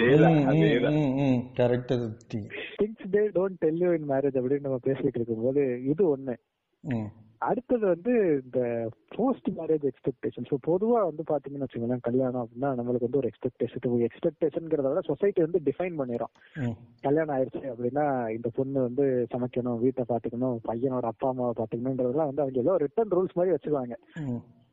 ஆனா பையனுக்குன்னு சில ரூல்ஸ் எல்லாம் இருக்கு, அதை வந்து அவங்க சொல்ல மாட்டாங்க, யாரும் பெருசா பேசிக்கிறதே கிடையாது. உதாரணத்துக்கு இப்போ ஒரே பொண்ணா இருக்கிற பொண்ணு நீங்க கல்யாணம் பண்ணிட்டீங்கன்னு வச்சுக்கோங்களேன், அந்த ஃபேமிலியில நீங்க ஒரு முக்கியமான ஆள் ஆயிருவீங்க. எதா இருந்தாலும் மாப்பிள்ளைய கூப்பிடுங்க அப்படின்னு சொல்லிடுவாங்க. உங்களுக்கு வந்து அங்க ஒரு பொசிஷன் வந்து கிரியேட் ஆயிரும். இது வந்து அவங்க நீங்க வந்து அந்த ரெஸ்பான்சிபிலிட்டியை வந்து டேக் ஓவர் பண்ண வேண்டியது இருக்கும். அந்த குடும்பத்துக்கு மூத்தவர் நீங்க அப்படின்ற விஷயத்த நீங்க டேக் ஓவர் பண்ண வேண்டியது இருக்கும். Okay, it is an additional response. அதாவது என்ன சொல்றது, ஒண்ணுன்னா முதல்ல நம்ம போய் நிக்கணும் அப்படின்ற மாதிரி இருக்கும். இது வந்து அன்டோல்டு ரெஸ்பான்சிபிலிட்டி. இது ஆனா இது வெளிப்படையா யாரும் சொல்ல மாட்டாங்க, பட் இதுதான். ஆமா, அந்த இடத்துல ஒரு சின்ன இன்டரப்ஷன். அரேஞ்ச்டு மேரேஜ்ல பேரண்ட்ஸோட எக்ஸ்பெக்டேஷன் வந்து நம்மளோட எக்ஸ்பெக்டேஷனோட சிங்கே ஆகாதுன்னு சொன்னா இதுல முக்கியமான பாயிண்ட் இது. Parents will mostly not agree to get their kid married to a place where he has to take responsibility extra. இவன் அவன் வீட்லயே ரெஸ்பான்சிபிலிட்டி எடுத்து பழகிருக்க மாட்டான். விஷயத்துக்கு வந்துட்டாப்ல. சோ அந்த இது வந்து எக்ஸ்பெக்டேஷன் மிஸ்மேட்ச். பையனுக்கு அது ஓகேவா இருக்கலாம், நான் என்னங்க விட்டா போறேன் அவள் தானங்க, ஒரு விஷயத்த பண்ணத்தான் பண்ண போறேன், இது ஒரு பெரிய விஷயம் இல்லைன்னு பையன் நினைச்சிருவாரு. பட் அந்த மாதிரி எல்லாம் நிறைய எக்ஸ்பெக்டேஷன் மிஸ்மேட்ச் இருக்கும். பொண்ணு தேடுற படத்துல அதை அவர் கிளாரிஃபை பண்ணலன்னு வைங்க, பொழுதனைக்கு பொண்ணு பார்த்துட்டு இருக்க வேண்டியது. அதே மாதிரி இப்போ உங்களுக்கு வந்து இன்னொன்னு, கல்யாணம் ஆனதுக்கு அப்புறம் என்ன ஆகும் அப்படின்னா உன்னோட ஃபேமிலி வந்து லிட்டரலி டபுள் ஆயிரும். உனக்கு ஒண்ணு அப்படின்னா உங்க வீட்டுல இருந்து கேட்பாங்க, அவங்க வீட்டுல இருந்து கேட்பாங்க. அது வந்து ஒரு நார்மலான விஷயம் தான், ஆனா அதுக்கு அட்ஜஸ்ட் ஆகிறது கொஞ்சம் டைம் ஆகும். இதை யாரும் உங்களுக்கு சொல்ல மாட்டாங்க. உதாரணத்துக்கு பொதுவாகவே பார்த்தீங்கன்னு வச்சுக்கோங்க, பொண்ணுங்கெல்லாம் அவங்க பேரண்ட்ஸோட ரொம்ப க்ளோஸா இருப்பாங்க. Day to day activity share பண்ணுவாங்கன்னு வச்சுக்கோங்க. இன்னைக்கு இது பண்ணுச்சு, அது பண்ணோம், அங்க போனோம், இங்க போனோம், போன்ல நிறைய பேசுவாங்க. நம்மளுக்கு வந்து என்னடா நம்ம வாழ்க்கை லைவ் கமெண்ட்ரியா இன்னொருத்தங்கிட்ட சொல்லிட்டு இருக்காங்களேன்ற மாதிரி ஒரு ஃபீல் வரும். பிஎம் வந்து ரொம்ப அனுபவிச்சு படிக்கிறாப்ல. இல்ல அது ஒண்ணு இல்ல, அது வந்து நம்ம எல்லாம் ஒரு இடத்துக்கு போயிட்டு தான் அந்த இடத்துக்கு போயிருக்கோம்னு நம்ம வீடுகள்ல சொல்லுவோம். கரெக்டா, அப்படியே நம்ம பழக்கப்பட்டிருப்போம். அதாவது வந்து இப்போ ஒரு இடத்துக்கு போகிறோம் அப்படின்னா, I mean travel between cities நான் சொல்றேன் எக்ஸாம்பிள், அவ்வளவு பெரிய விஷயத்தையே நம்ம வந்து சொல்லிட்டுலாம் இருக்க மாட்டோம். அந்த இடத்துக்கு போயிட்டு இப்ப இங்க இருக்கேன் அப்படின்னு அப்டேட் பண்ணுவோம். பஸ் ஏறிட்டேன் அவ்வளவுதான்.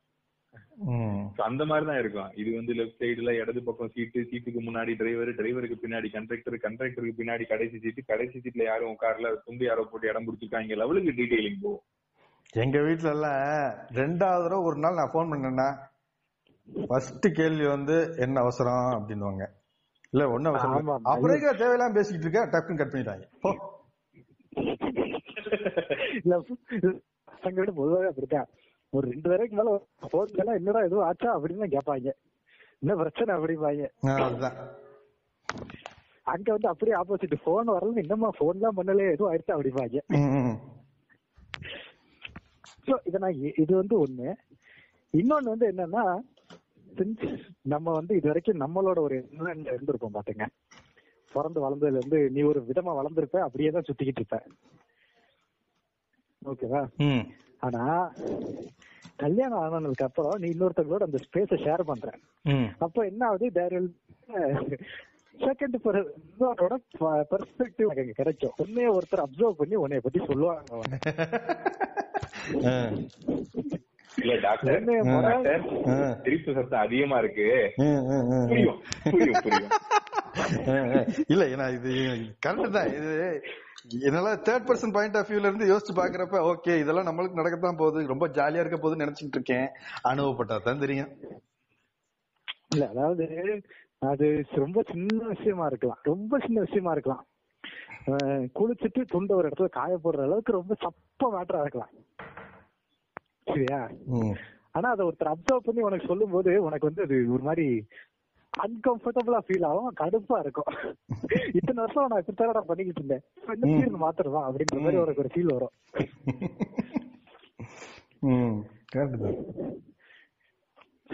அது வந்து நல்ல விஷயமா இருந்தா நீங்க கண்டிப்பா அதை ஏத்துக்கணும். மேட்டர் என்னன்னா ஓஹோ இது இப்படி there is a better way to do it, always there is a better way to do something, ஓகேவா? சோ நீங்க வந்து அதை அக்செப்ட் பண்ணிக்கணும். இதெல்லாம் நான் சொல்றது எல்லாமே வந்து பையன் பெர்ஸ்பெக்டிவ்ல தான், ஓகேவா? ஏன்னா இதெல்லாம் பசங்களுக்கு வந்து யாருமே சொல்ல போறது கிடையாது. கல்யாணம் ஆனா பசங்களை பொறுத்தவரைக்கும் மைண்ட்ல ஒரு டெம்ப்ளேட் இருக்கும், அந்த பொண்ணு வந்து விளக்கேற்றோம், வீட்டை கூட்டி பறிக்கிறோம், சமைச்சிரும், வீட்டுல உள்ள எல்லாத்தையும் பார்த்துக்கிட்டு வேலைக்கும் போயிடும் அப்படின்னு வச்சிருவாங்க. சொல்ல மாட்டேன். ஆமா ஆமா, இந்த மாதிரிலாம் எதுவுமே ரியாலிட்டியில நடக்காது. மருதாணி உப்பாலாம்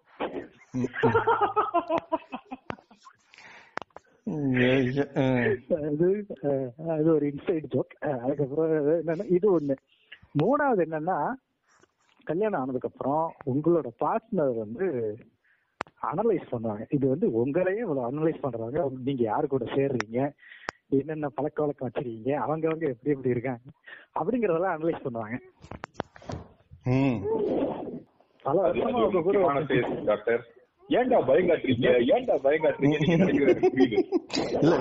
நிதர்சனம் நம்ம ஏத்துக்கிட்டோம்ல, அப்புறம் இந்த பாதையிலதான் இந்த ஒத்தடி பாதை தாங்க இருக்கு ஊருக்கு போய் சேர்றதுக்கு, போய்தான் ஆகணும், முள்ளு இருக்கோ கல் இருக்கோ.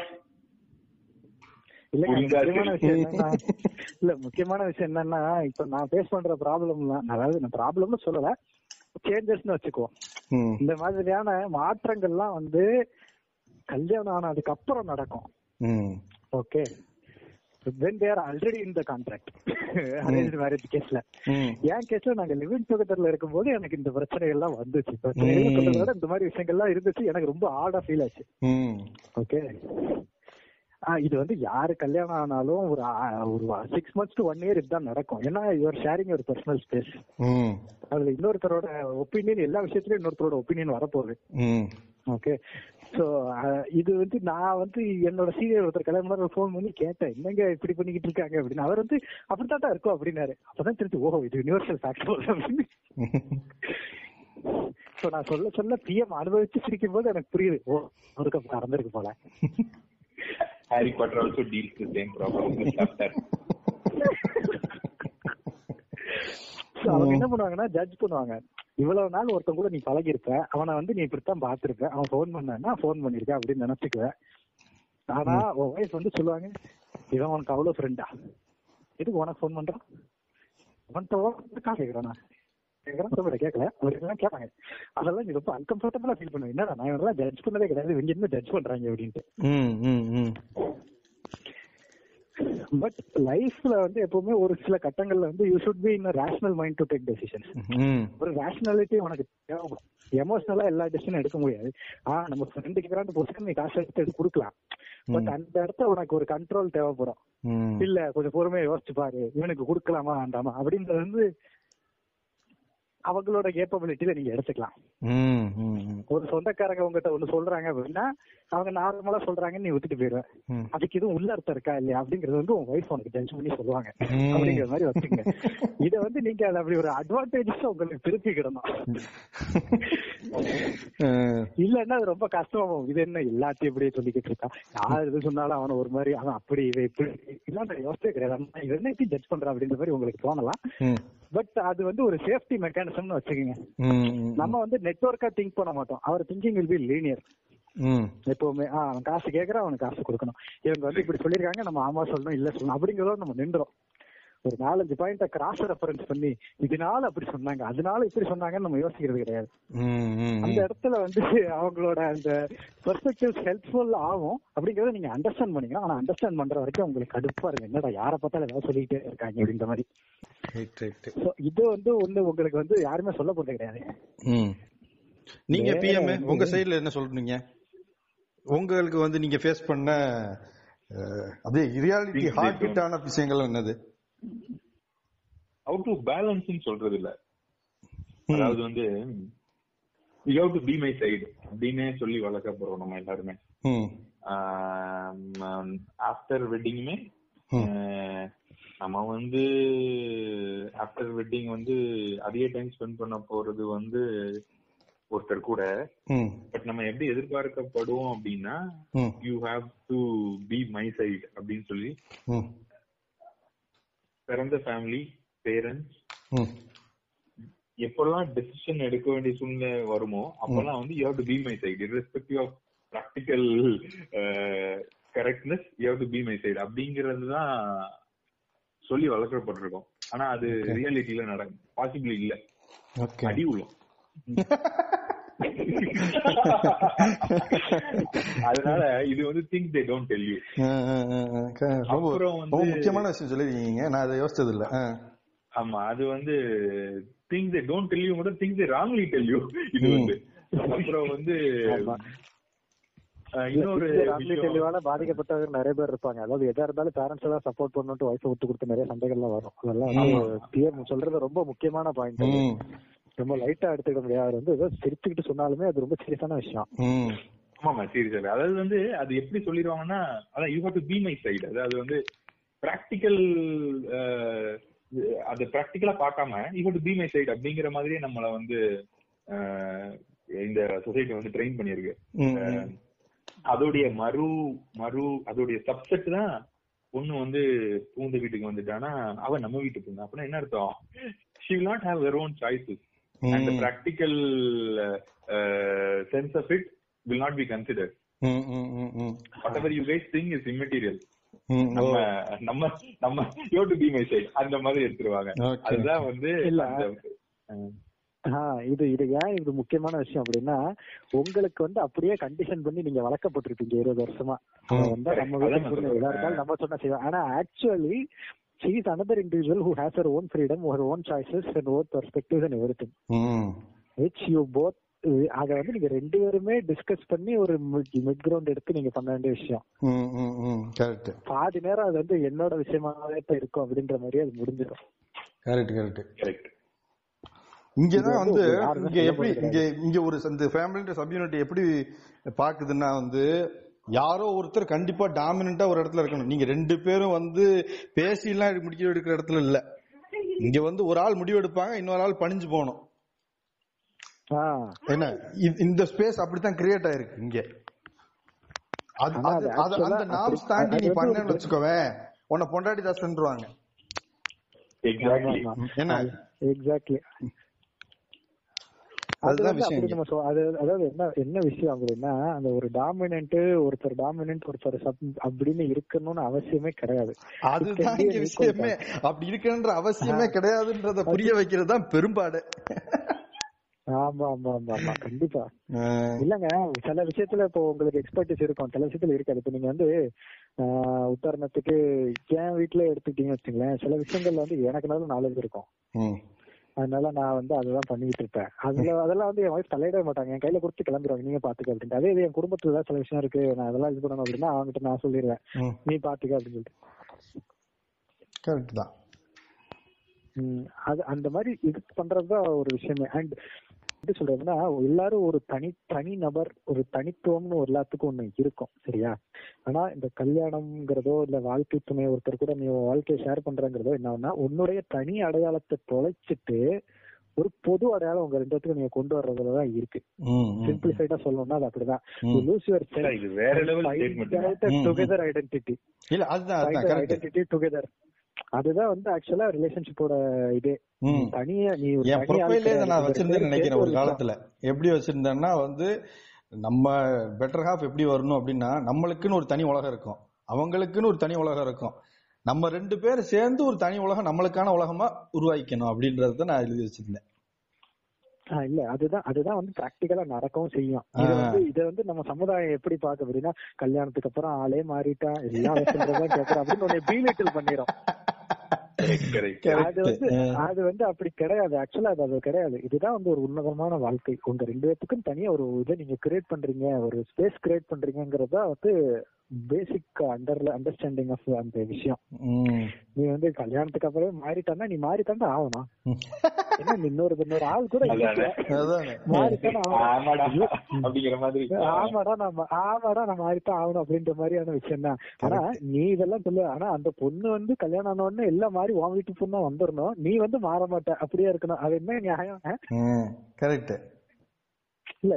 இது வந்து பாதி கரண்ட் கல்யாணங்கள்ல உள்ள பிரச்சனை வந்து இது. இப்ப கரண்ட் மேரேஜ் லைஃப்ல உள்ள பிரச்சனை வந்து இதுதான். Everyone try to have their individual identity even after marriage. But அது பாசிபிலிட்டி கிடையாது. ஓகே, அந்த அண்டர்ஸ்டாண்டிங் வர்றதுக்குன்னு ஒரு டைம் ஸ்பேஸ் இருக்கும். ஒரு வருஷமோ 1.5 வருஷமோ 2 வருஷமோ ஏதோ இருக்கும். அதுல நீங்க வந்து இந்த சண்டை போடுறது அப்படின்ற விஷயமே இதுதான். உனக்கு ஒரு வியூ இருக்கும், அவங்களுக்கு ஒரு வியூ இருக்கும், அதோட மிட் பாயிண்ட் ரீச் பண்ற வரைக்கும் இந்த சண்டை நடந்துகிட்டே தான் இருக்கும். ஓகேவா? ஆனா இந்த சண்டை நடக்குது அப்படின்னா அதை நீங்க 2 பேரும் தான் சரி பண்ணணும். கூட்டு போய் அவங்க வீட்டுல உள்ளவங்களுக்கு கம்ப்ளைண்ட் பண்ணி இவர் இப்படி பண்ணிட்டாரு அவர் அப்படி பண்ணிட்டாரு அப்படின்னு சொல்லி நீங்க அதுக்கு அந்த டைமே கொடுக்காம இன்னொருத்தர் புரிஞ்சுக்க டைமே கொடுக்கல அப்படின்னா then you will find it very difficult. எனக்கு வந்து அந்த 1 வருஷம் சண்டை அப்படிங்கறது வந்து எனக்கு கல்யாணத்துக்கு முன்னாடி இல்ல, இந்த லிவிங் டுகெதர் பீரியட். இப்போ பிஎம்க்கு வந்து அது ஆன் கோயிங்ல இருக்கு. அவர் அந்த மிட் கிரவுண்ட் ரீச் பண்றதுக்கு அவருக்கு கொஞ்சம் டைம் ஆகும். எழுதிட்டாரு மேனேஜரு. இதுக்கப்புறம் வெயிட் பண்ணணும். கரெக்ட் தானே? இதுதான் பேசிக்கலி வந்து இல்வாழ்க்கையில இதுதான் பாயிண்ட்ஸ் கரண்ட் ஏஜ்ல. ஆமா, மாடர்ன் ஏஜ்ல ஒரு மேரேஜ்ன்றது எப்படி வந்து பர்சனல் லெவல் அணுகப்படுறதுன்றத இவ்வளவு டிஸ்கஸ் பண்ணோம் இல்லையா?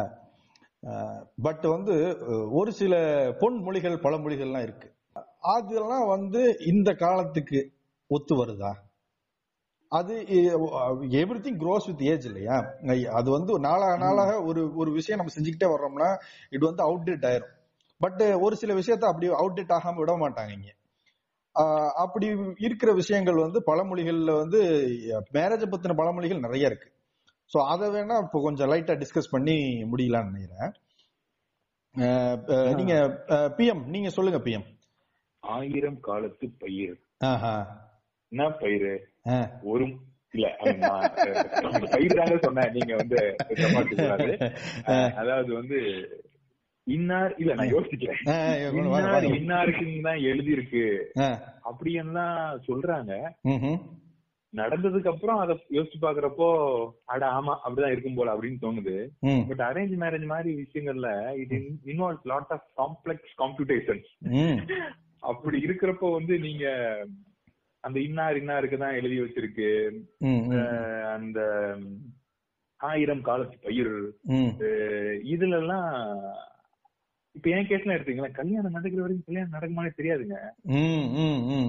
இப்ப யோசிச்சு பார்த்தா ஆமாமா we were destined for each other அப்படின்னு தெரிஞ்சுக்கலாம். பட் அதுக்கு முன்னாடி இருக்கிற சினாரி யோசிச்சு பாத்தீங்கன்னா அந்த நம்பிக்கை இருக்காது. சோ வந்து இதெல்லாம் போற போக்குல யாரோ சொல்லிட்டு போனது அப்படின்னு எனக்கு தோணுது. இந்த மாதிரி நிறைய இருக்கு. டக்குன்னு ஞாபகம் வருதுதான். ப்ராப்ளம் நம்ம அந்த டிஸ்கஷன் போறப்ப எனக்கு இன்னும் நிறைய ஞாபகம் வரும்னு நினைக்கிறேன். ஒரு பழமொழி, இந்த மாதிரி பழமொழின்னா எனக்கு இந்த கல்லானாலும் கணவன் புல்லானாலும் புருஷன்ங்கிற எனக்கு வந்து அது கொஞ்சம் உடன்பாடு இல்லை. கொஞ்சம் தானே இது, கொஞ்சம் தானேன்னா வந்து அப்படிலாம் இல்ல. அப்படி வந்து அவனை ஒரு தெய்வீக ஸ்டேட்டுக்கு எல்லாம் கொண்டு போக வேண்டிய அவசியம் இல்லை. அவன் ஒரு சக பார்ட்னர், வாழ்க்கை துணைன்னு சொல்லிட்டோம், பார்ட்னர்னு சொல்லிட்டோம். அப்புறம் அவனை வந்து அவன் தான் எல்லாமே அப்படின்னு கொண்டு போறது வந்து ஒரு முட்டாள்தனமான விஷயங்கிறது வந்து என்னோட பெர்ஸ்பெக்டிவ். Correct correct. என்னன்னா முன்னாடி ஒரு ஒரு அந்த காலத்துல வந்து பொண்ணுங்க வேலைக்கு எல்லாம் போல அப்படின்ற மாதிரி கட்டாயத்துல இருந்துட்டு அவன் வந்து எல்லாம் அவனாலதான் எல்லாம் எக்கனாமிக்கலி அவனாலதான் டிபெண்ட், ஒன்னுனால அவன்கிட்ட தான் போகணுன்ற மாதிரி நிலைமையில இருக்கப்ப ஆனா அது சொல்லியிருக்கலாம் அப்படின்னு வச்சுக்கலாம். ஆனா இந்த காலத்துல அது செட் ஆகாதுங்க. எல்லாரும் படிக்கிறாங்க, எல்லாரும் வேலைக்கு போறாங்க, எல்லாருக்கும் தனியே பினான்சியல் இண்டிபெண்டன்ஸ் அப்படிங்கறது வந்து எவ்வளவு முக்கியம் அப்படிங்கறது வந்து இப்போ கொஞ்சம் கொஞ்சமா எல்லாரும் புரிஞ்சுக்கிட ஆரம்பிச்சிட்டாங்க. முன்னாடி வந்து வேலைக்கு எல்லாம் போகணுமா அப்படிங்கறதுல இருந்து இப்ப எல்லாரும் வேலைக்கு போறாங்க. கல்யாணத்துக்கு அப்புறம் நான் வேலைக்கு போகணும்னு சொல்லும் போது ஒரு பினான்சியல் இண்டிபெண்டன்ஸ் என்னால தனியே நிக்க முடியும் அப்படிங்கிற நிலைமையில இருக்கிற ஒரு பொண்ணுக்கு வந்து இவன் தான் உனக்கு எல்லாம், அவன் என்ன செஞ்சாலும் நீ ஏத்துக்கணும் அப்படின்னு சொல்றதெல்லாம் வந்து தப்பான விஷயம். அது சொல்லுங்க சொல்லுங்க இல்ல நீங்க சொல்லுங்க சார். கல்லானாலும் கணவன் புல்லானாலும் புருஷன்ங்கிறதே அத வந்து ஒரு கவசம் ஆக்கிட்டாங்க. எப்படினாலும் இருக்கலாம் அப்படிங்கிற அந்த ஒரு இதுக்கான கவசம் தான் இது ஸ்டேட்மெண்ட். ஆக்சுவலா அதை சொன்னவே பூரா தப்பா யூஸ் பண்ணவனா தான் இருப்பான். அது வந்து அவனை வந்து இந்த பொண்ணை வந்து அப்ரஸ் பண்றதுக்கு அது வந்து ஒரு ஈஸியான ஸ்டேட்மெண்ட் ஆயிட்டு வச்சுன்னு வச்சுக்கோங்களேன். நான் இப்படிதான் இருப்பேன். அது அது இல்ல, அது பல தலைமுறையாவே அவங்க பிடிச்சாங்க. அவன் மாப்பிள்ள அவர் ஆம்பளை அவர் எப்படினாலும் இருப்பாரு அப்படின்லாம் சொல்லிடுவாங்க. அப்படிலாம் இருக்கக்கூடாது, தப்பு, அப்படி இருக்கக்கூடாது. கரெக்ட். அது என்ன, அது என்ன ஒழுக்கத்தை ஒரு ஜெண்டருக்கு மட்டும் டிஃபைன் பண்றீங்க? ஒழுக்கமா இருக்கா? சூப்பரான பாயிண்ட். அது ஏன் கலாச்சாரத்தை கொண்டு போய் ஒரு பொண்ணு கிட்ட மட்டும் வச்சிருக்கீங்க? உங்களுக்கு அந்த இதெல்லாம் கிடையாது. கலாச்சாரத்தை காப்பாத்துட்டு அதுதானே. இவன் பேண்ட் ஷர்ட் எல்லாம் போட்டு வேலைக்கு போவோம், அவங்க வந்து நல்ல சேலை கட்டி 6 அடி கூந்தல் மெயின்டைன் பண்ணுவான். லாக்டவுன் ஒரு வருஷத்துல முடி கொஞ்சம் வளர்ந்ததுக்கே எவ்வளவு கஷ்டப்பட்டேன்னு எனக்கு தான் தெரியும். 6 அடி கூந்தல் எடுத்து இல்ல சம்பந்தமே இல்லாத டாபிக்காலுமே கட்டி சிரிக்கிற பாத்தீங்களா பாயிண்ட்? அப்படி இல்லங்க உண்மை. லாக்டவுன்ல கொஞ்சோண்டு அதிகமா முடி வளர்ந்தவங்களுக்கு நான் பட்ட கஷ்டம் எனக்கு தான் தெரியும். நம்ம இங்கிட்ட இருந்து அப்பதான் நான் யோசிச்சு பார்த்தேன் நம்மளோட அந்த கார் கூந்தல்ல எவ்வளவு முட்டாத்தனமான எக்ஸ்பெக்டேஷன் அப்படின்னு அப்பதான் தெரியும். கரெக்டுங்க. இது இந்த பழமொழி வந்து நம்மளுக்கு வந்து ரொம்ப டிஸ்டர்ப் பண்ணுது. ஆமா ஆமா ஆமா. இந்த பழமொழியோட நான் ஒரு சின்ன சின்ன என் சைட்ல இருந்து சொல்றேன். இந்த பழமொழியை நான் அடிக்கணும்னு நினைச்சேன். என்னன்னா இது ஒரு பிராக்டிகல் எக்ஸாம்பிள். எங்க தாத்தா பாட்டு ஒரு ஃபங்க்ஷன்ல இருக்காங்கன்னு வச்சுங்களேன். எங்க தாத்தா ஏதாச்சும் சுருக்குன்னு சொல்லிட்டாருன்னு வச்சுங்க, எங்க பாட்டி வந்து ரொம்ப வாடி போய் அவங்க விலகி அப்படியே போயிருவாங்க. திரும்ப எதுவுமே சொல்ல மாட்டாங்க. அங்க இருக்கவங்க எதுவுமே அவங்களும் வந்து என்னங்க இப்படி சொல்றீங்கன்னு கேட்க மாட்டாங்க. அதே இது கரண்ட் டைம்ஸ்ல இப்ப வந்து பாத்தீங்கன்னா இப்ப எங்க சித்தப்பா வீட்லயோ இப்ப இப்ப என் ஃப்ரெண்டு வீட்லயோ எடுத்துக்கோமே, இப்ப போய் இப்படி பேசுறீங்கன்னா நீ என்னடா அப்படி பேசுறேன்னு அவங்கள எதிர்த்து பேசுறாங்க. இது வந்து காம்ப்ளிமெண்டரியா தான் இருக்கணும். ஒரு சைடு மட்டுமே ஓங்கி இருக்க கூடாது. இந்த பாவ கதைகள்ன்றோட படத்துல வந்து இவர் ஒரு கேரக்டர் மலர் டீச்சர் இருக்காங்கல்ல, அவங்க ஒரு படத்துல நடிச்சிருப்பாங்க. கடைசியில ஒரு படத்துல நடிச்சிருப்பாங்க. ஒரு அருமையான லைன் சொல்லுவாங்க. என்னங்க மாப்பிள்ள உங்களை மாப்பிள்ள உங்களை நல்லா பாத்துக்கிறாருன்னு அவங்க அம்மா கேட்பாங்க. அந்த பொண்ணு வந்து ரொம்ப நாள் கழிச்சு அந்த வீட்டுக்கு வந்திருக்கோம், அவங்க பிறந்த வீட்டுக்கு வந்திருக்கோம். அப்ப கேட்பாங்க. அதுக்கு அந்த பொண்ணு அருமையா ஒண்ணு சொல்லுவாங்க, அவன் என்ன என்ன பாத்துக்கிறதுக்கு, நானே என்ன பாத்துக்குவேன் அப்படின்னு ஒரு ஒரு அந்த ஒரு கான்பிடன்ஸ், ஒரு செல்ஃப் ரெஸ்பெக்ட், ஒரு செல்ஃப் ரிலையன்ஸ் எல்லாம் அந்த அந்த ஸ்டேட்மெண்ட்ல வரும் இல்லையா? அதை நோக்கி தான் நம்ம பயணிக்கணும். கரெக்ட். அந்த செல்ஃப் ரிலையன்ஸ் எல்லாம் ஏன் வந்ததுன்னு அந்த படம் அந்த இதுல முக்கியமா சொல்லிருப்பாங்க. படிக்கிறாங்க, நான்லாம் படிச்சிருக்கேன், நல்ல வேலைக்கு எல்லாம் போயிருக்கேன், நல்லா படிக்கணும் அப்படின்னு சொல்லுவாங்க. அதை வந்து நம்ம அண்டர்லைன் பண்ண கண்டிப்பா கண்டிப்பா அந்த நீங்க சொல்றதுல அது ரொம்ப முக்கியம். இந்த செல்ஃப் ரிலைவன்ஸ் ஏன் வருது அப்படின்னா வந்து அது போஸ்ட் குளோபலைசேஷன் கல்வி கொடுத்த ஒரு பெரிய பூம்னது. ஏன்னா அதுதான் அதுல நான் சொல்லணும்னு நினைச்சிட்டு இருந்தேன். கால் கட்டு போட்டா எல்லாம் சரியா இருங்க அவன் அப்படின்னா இது எல்லாத்துக்கும் தீர்வு வந்து கல்யாணம் பண்ணி வச்சுட்டா கல்யாணம் தான் எல்லாத்துக்குமே தீர்வானது அப்படின்னு ஒரு ஸ்டேட்மெண்ட் ஒண்ணு இருந்துகிட்டே இருக்கும் சைட்ல. பொறுப்பு வந்துடும். நானும் அதான் பிடிக்காது. கல்யாணம் பண்ணா பொறுப்பு வந்துடும். எப்படி வரும் அது? அது அது எப்படி வரும்? ஊதாரியா திருப்பிட்டு வந்து உனக்கு பொறுப்பு வந்துருச்சா? இல்ல அதான் 3 வேளை சோறு இன்னொருத்தர் போட்டு உனக்கான சோத்தை நீ தான் சம்பாதிக்கணும்னு சொல்லாம உன் நேரத்தை நீ மட்டுமே யூஸ் பண்ணிக்கலாம்னு ஜாலியா விட்டு இவ்வளவும் பண்ணப்ப வராத பருப்பு இந்த 3 ரிவர்ஸ் ஆனவனே எப்படி வரும்?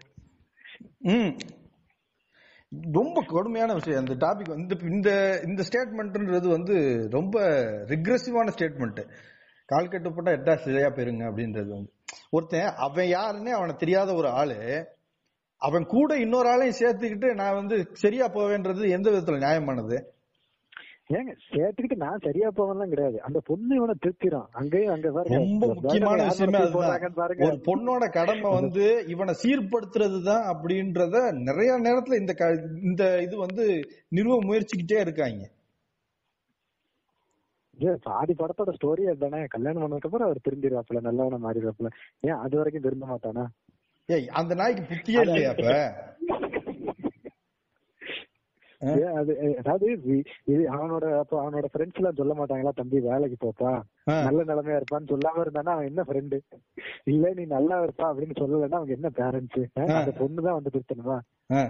இல்ல அந்த பொண்ணுக்குன்னு தனியா எண்ணங்கள், அந்த பொண்ணுக்குன்னு தனியான ஒரு நோக்கமே இல்லாத அந்த பொண்ணோட மொத வேலை முழு வேலையுமே வந்து இவனை வந்து சரி செய்யறதுதான் அப்படின்றது வந்து எந்த விதத்துல நியாயமானது?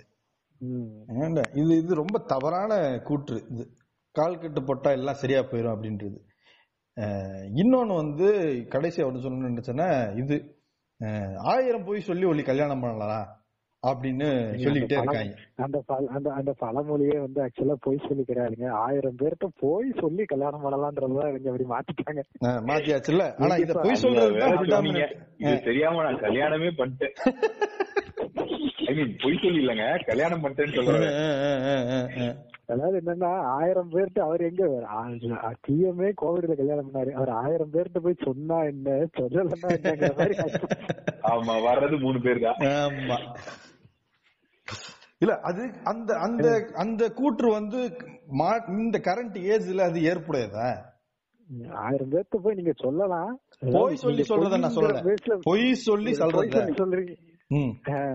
இல்ல இல்ல இந்த காலத்துல பொய்யெல்லாம் சொல்ல முடியாதுங்க, அதெல்லாம் வெரிஃபை பண்ணிடுவாங்க. டிஜிட்டல் உலகத்துல எதுனாலும் யாருனாலும் பாத்துடலாம், ரெக்கார்டே இருக்கும். அன்னைக்கு அப்படி சொன்னா தானே நீ அப்படின்ற மாதிரி இருக்கும் ஆன்லைன்ல. ஆமா இல்ல அது வந்து இப்ப நீங்க எந்த விதத்துல வேணாலும் பொய் சொல்லுங்களேன், பொய் சொல்லி வந்து ஒரு ஸ்டேபிள் ரிலேஷன்ஷிப்பை எஸ்டாப்ளிஷ் பண்ண முடியாதுன்றது வந்து இப்போதைக்கு நிதர்சனம் ஆயிடுச்சு. ஏன் வந்து இப்ப என் சொந்தக்காரங்க எல்லாம் இருக்காங்க பாத்துங்க,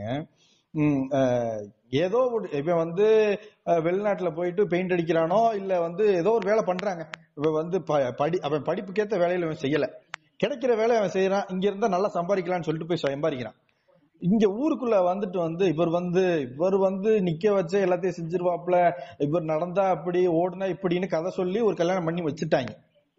அந்த பொண்ணு வந்து ஒரு டிகிரி ஹோல்டர், அந்த பொண்ணு டிகிரி படிச்சுட்டு அந்த பொண்ணு வேலையில இருக்கு.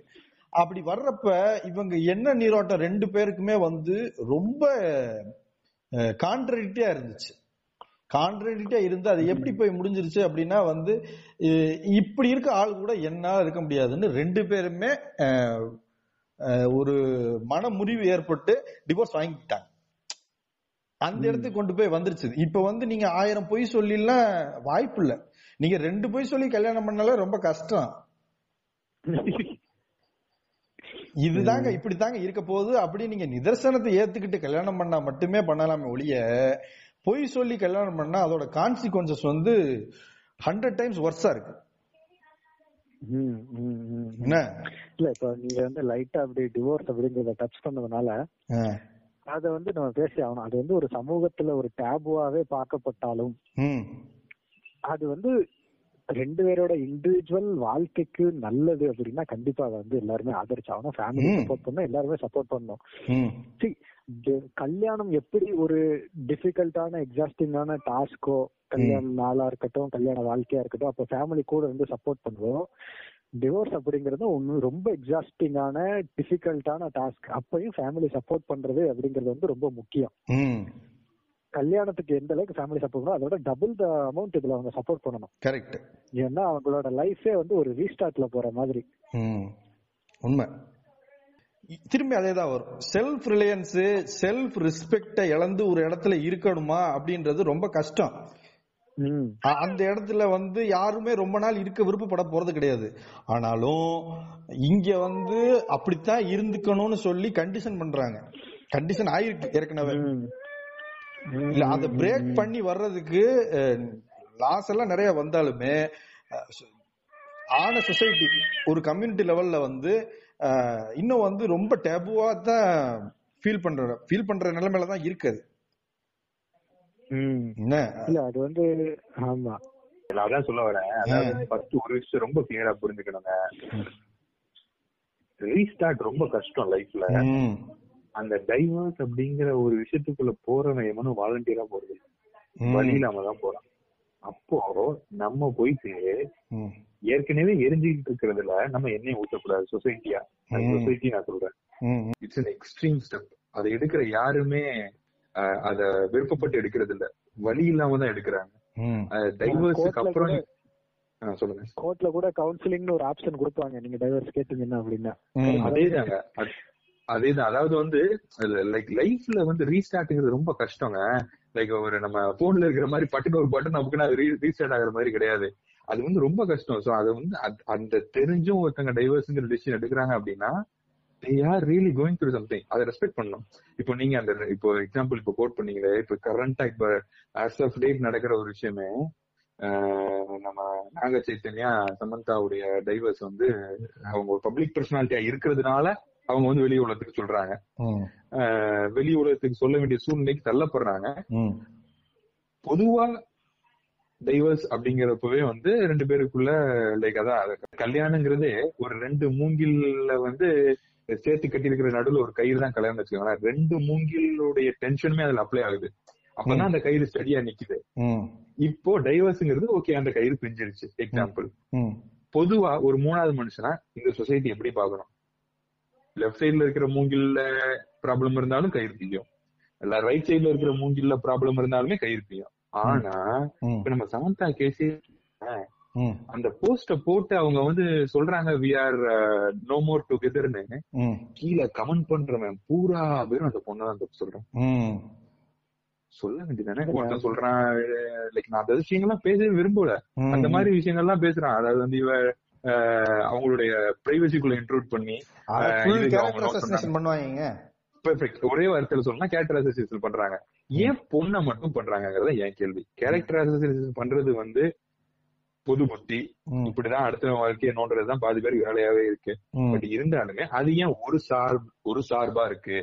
சொல்ல வேண்டியதானே, தைரியம் இருந்தா சொல்ல வேண்டியதானே. அப்புறம் புத்திக்கு தான் பிள்ளைக்கு வரும்னு சொல்ல வேண்டியதானே. வலது பக்கம் பார்த்து சொல்ல தைரியம்ங்கிறது கூட வேற டாபிக் வைங்க. சொல்ற அந்த ஒரு எண்ணமே வரமாட்டேங்குதுல. அப்படிதான் மேரேஜ் வந்து கட்டமைக்கப்பட்டிருக்கு. முதல்ல நம்ம சொல்லிட்டோம்ல பொண்ணுகிட்ட இருந்து இதெல்லாம் எதிர்பார்க்குது அப்படிங்கறது வந்து முதல்ல இருந்து ஃபிக்ஸ் பண்ணி வச்சிருக்காங்கிறது நம்ம பாயிண்ட் ஆயிடுறாங்க. பையன்கிட்ட இருந்து இதெல்லாம் எக்ஸ்பெக்ட் பண்றாங்கிறது அவங்க நம்ம இதே கிடையாது. அதுதான் பிரச்சனை காரணமேங்க. நீங்க இப்ப டிவோர்ஸ் சொன்னதுனால ஊரெல்லாம் கூட்டி இப்ப அவர் வந்து சொன்னதுல நீங்க முக்கியமா கவனிக்கணும், அவங்க பொது வாழ்க்கையில இருக்காங்கிறதுனால அவங்க அனௌன்ஸ் பண்ண வேண்டிய கட்டாயத்துக்கு தள்ளப்பட்டிருக்காங்க அப்படின்னு. நார்மலா இந்த மாதிரி ஒரு விஷயம் சாதாரண மனுஷங்க நடந்துச்சுன்னா அதை பத்தி வெளியே யாருக்குமே தெரியாது, யாரும் எதுவும் சொல்ல மாட்டாங்க. யாராச்சும் ஒருத்தருக்கு தெரிஞ்சு அப்படி இப்படி அப்படின்னு கேட்டு செவி வெளியா வந்து தெரிஞ்சாதான் உண்டு, இல்லைன்னா யாருக்குமே தெரியாது. அந்த அளவுக்கு இது வந்து ஒரு அகென்ஸ்ட் சொசைட்டி டேபுவா தான் பார்க்கப்படுற விஷயம் அது டிவோர்ஸ் அப்படிங்கிறது. இதாவது ஒரு ஸ்டாண்டப் காமெடியன் ஒரு ஃபேமஸான ஆளு, அவரோட ஷோக்கு நாங்கள் பாம்பேல வந்திருந்தேன், அவரும் டிவோர்ஸி தான். அவர் வந்து அவர் காமெடியில வந்து அவர் சொன்னாரு, இந்த உலகம் எப்படி பாக்குது அப்படின்னா மர்டரர்ஸ், கொலை குற்றவாளி, ரேபிஸ்ட், அதாவது கற்பழிக்கிறவங்க, இவங்களுக்கு கீழே வந்து பீடோஃபைல்ஸ் இவங்களெல்லாம் வச்சுட்டு அதுக்கு கீழே டைவர்ஸ் பண்ணவங்களை வச்சுக்கிறாங்கன்ற மாதிரி ரொம்ப கொடூரமா பாக்குறாங்க அப்படின்னு அவர் சொன்னாரு. ரொம்ப பல வருஷத்துக்கு முன்னாடி எல்லாம் இல்ல, 2-3 வருஷத்துக்கு முன்னாடி நடந்த ஷோ அது. சோ அப்போ அப்படி பாக்குறாங்க அப்படின்னா அந்த சொசைட்டில வந்து இது இன்னும் அப்படிதான் அவங்க பாத்துட்டு இருக்காங்க. அவங்க டிவோர்ஸ் பண்ணிட்டான், அவன் ஏதோ பண்ணிருப்பான், அவனுக்கு ஏதோ பிரச்சனை அப்படின்ற மாதிரி தான் பாக்குறாங்க. முதல்ல நம்ம பிஎம் சொன்ன மாதிரி அது வந்து ஒரு சாதாரணமான டெசிஷன் இல்ல. அவங்க they are going through something extremely difficult. அப்படி இருக்கும்போது அவங்களை நம்ம சப்போர்ட் பண்ணணும். சரி ஓகே பாத்துக்கலாம், அவங்களோட லைஃபே ரீஸ்டார்ட் பண்றாங்க. அதாவது நீங்க கல்யாணம் எடுத்துக்கிட்டீங்க, வாழ்க்கை பூரா பாக்கணும்னு போட்டோ எடுத்திருப்பீங்க, வீடியோ எடுத்துருப்பீங்க, என்னென்னலாமோ வச்சிருப்பீங்க, என்னென்ன கனவுலாமோ வச்சிருப்பீங்க. அந்த ஃபுல்லா ஒரு செகண்ட்ல உனக்கு இல்ல அப்படின்னு கட் ஆயிடுச்சு. கட் ஆயிடுச்சு, திருப்பி நீ ஜீரோல இருந்து ஸ்டார்ட் பண்ணோம் அப்படின்றது வந்து அவ்வளோ ஈஸியான விஷயம் கிடையாது. சோ இப்போ டாக்டர் நீங்க ஏதாவது சொல்ல விரும்புறீங்களா? நான் அப்படி இல்ல இல்ல அடுத்து நீங்க அப்படியே நீங்க பேசுங்க. சோ இப்படி நம்ம சொல்லிக்கிட்டு இருக்கோம் அப்படின்னா இது ஒரு விதமான கஷ்டம். அப்படின்னா அடுத்த விதமான கஷ்டம் நம்ம பேச வேண்டியது வந்து ஆரம்பத்துல நம்ம சொன்னோம் வாழ்க்கையில ஒரு துணை வேணும் அப்படின்றது. Once you are married and again going in to remarriage அப்படிங்கறத பத்தி நம்ம இதுல பேசி ஆகணும். பாலோ கோயலோட ஒரு ஃபேமஸான சேயிங் இருக்கு, என்னன்னா இன்னொரு தடவை அதாவது biggest courage or biggest strength is to fall in love again. திருப்பி இன்னொரு தடவை நீ வந்து ஒருத்தரை விருப்பத்துல நீ போற அப்படின்றது வந்து அசாத்தியமான தைரியம் வேணும் அப்படின்னு அவர் சொல்லியிருக்காரு. அது வந்து நிதர்சனமான உண்மை. அது வந்து லவ்வா இருந்தாலும் சரி, கல்யாணமா இருந்தாலும் சரி, எதா இருந்தாலும் சரி. ஏன்னா நீ ஒரு நம்பிக்கை வச்சிருந்திருக்க, ஒரு பிரேக்கப்னால அதை தகர்ந்துருக்கலாம், ஒரு டிவோர்ஸ்னால அதை தகர்ந்துருக்கலாம். அப்படி ஒரு நம்பிக்கை இல்லாம இருக்கிற நீ இன்னொருத்தரை நம்பி திருப்பி அதுக்குள்ள போற அப்படின்றதுக்கு வந்து அசாத்தியமான தைரியம் தேவைப்படும். ஸோ அதை ஏன் நான் சொல்ல வரேன்னா, சில பேர் ரீமேரேஜுக்குலாம் போறாங்க. ரீமேரேஜுக்கு போறாங்க அப்படின்னா அவங்க வந்து அது அந்த ஒரு அசாத்தியமான தைரியத்தோட அவங்க போறாங்க. அவங்க வந்து நம்ம அவங்களையும் நம்ம சப்போர்ட் பண்ணணும். They have taken a leap of faith. Okay, இது நடந்துரும், நல்லபடியா இருக்கும் அப்படின்னு. சோ அதையும் நம்ம சப்போர்ட் பண்ணணும் அப்படிங்கறத நம்ம இங்க பேசணும். ஏன் இப்போ நாங்க வந்து இப்போ டிவோர்ஸ் ரீமேரேஜ் எல்லாம் ஒரு விஷயமா அதெல்லாம் எடுத்து பேசணுமா அப்படின்னு நீங்க கேட்டீங்கன்னா, இந்த இடத்துல நான் வந்து அம்பேத்கரை கோட் நான் விரும்புறேன். அவர் வந்து சொல்லியிருந்தாரு, ஒரு சொசைட்டியை நீ பிரிச்சு ஜாதி மத ரீதியா நீ பிரிச்சு கண்ட்ரோல் பண்ணணும் அப்படின்னா அந்த குரூப்பை கண்ட்ரோல் பண்றதுக்கு ஒரே விஷயம் அந்த குரூப்ல உள்ள பெண்களை கண்ட்ரோல் பண்றதுதான். ஒரு ஜாதி ஸ்ட்ராங்கா இருக்கு அப்படின்னா அந்த ஜாதியோட பெண்களை அவங்க கண்ட்ரோல் பண்ணிருக்காங்க. ஒரு பெண்ணை நீ எப்படி கண்ட்ரோல் பண்ண முடியும்? கல்யாணம் பண்ணி கொடுத்து கண்ட்ரோல் பண்ணலாம். என்னென்னமோ யோசிச்சிருக்காப்ல. இல்ல இல்ல நீ வந்து அவங்களை விதவையாக்கி எந்த ரைட்ஸுமே கொடுக்காம கண்ட்ரோல் பண்ணலாம். இதனால என்ன ஆகும்? உன்னோட சொத்து சுகம் என்னென்ன இருக்கோ மரியாதை எல்லாத்தையும் இதுல திணிச்சு வெளியில உள்ள யாரும் உள்ள வரக்கூடாம நீ பண்ண முடியும். அதுக்கு அப்படி வந்து தடுக்கக்கூடிய விஷயங்கள் தான் இந்த இதெல்லாம் நடக்காம இருக்கக்கூடிய நடக்காம இருக்கணும்னா இதெல்லாம் நம்ம என்கரேஜ் பண்ண வேண்டிய விஷயங்கள், டிவோர்ஸ் அண்ட் ரீமேரேஜ். ஆமா ஆமா.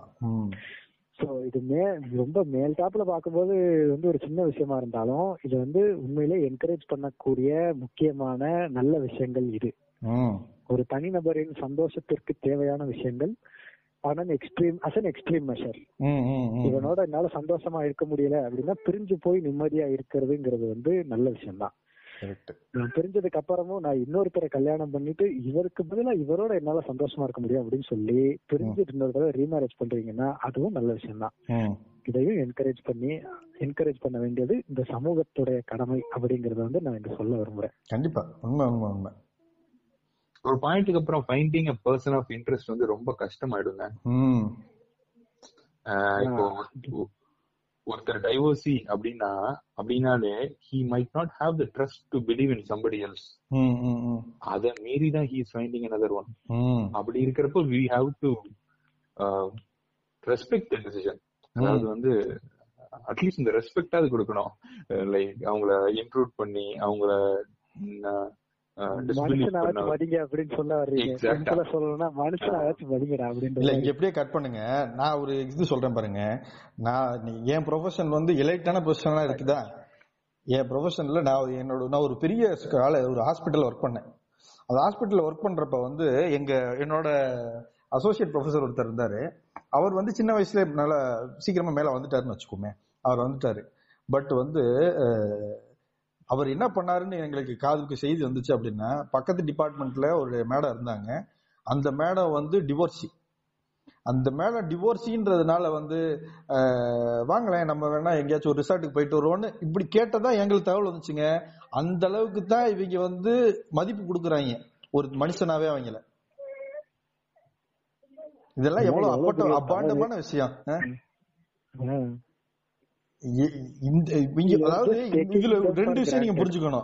ஒருத்த வந்து ஒரு பெரிய வேலையில இருக்கான்றதுனால அவன் வந்து மேம்பட்ட மனுஷன் நினைச்சது தப்பு.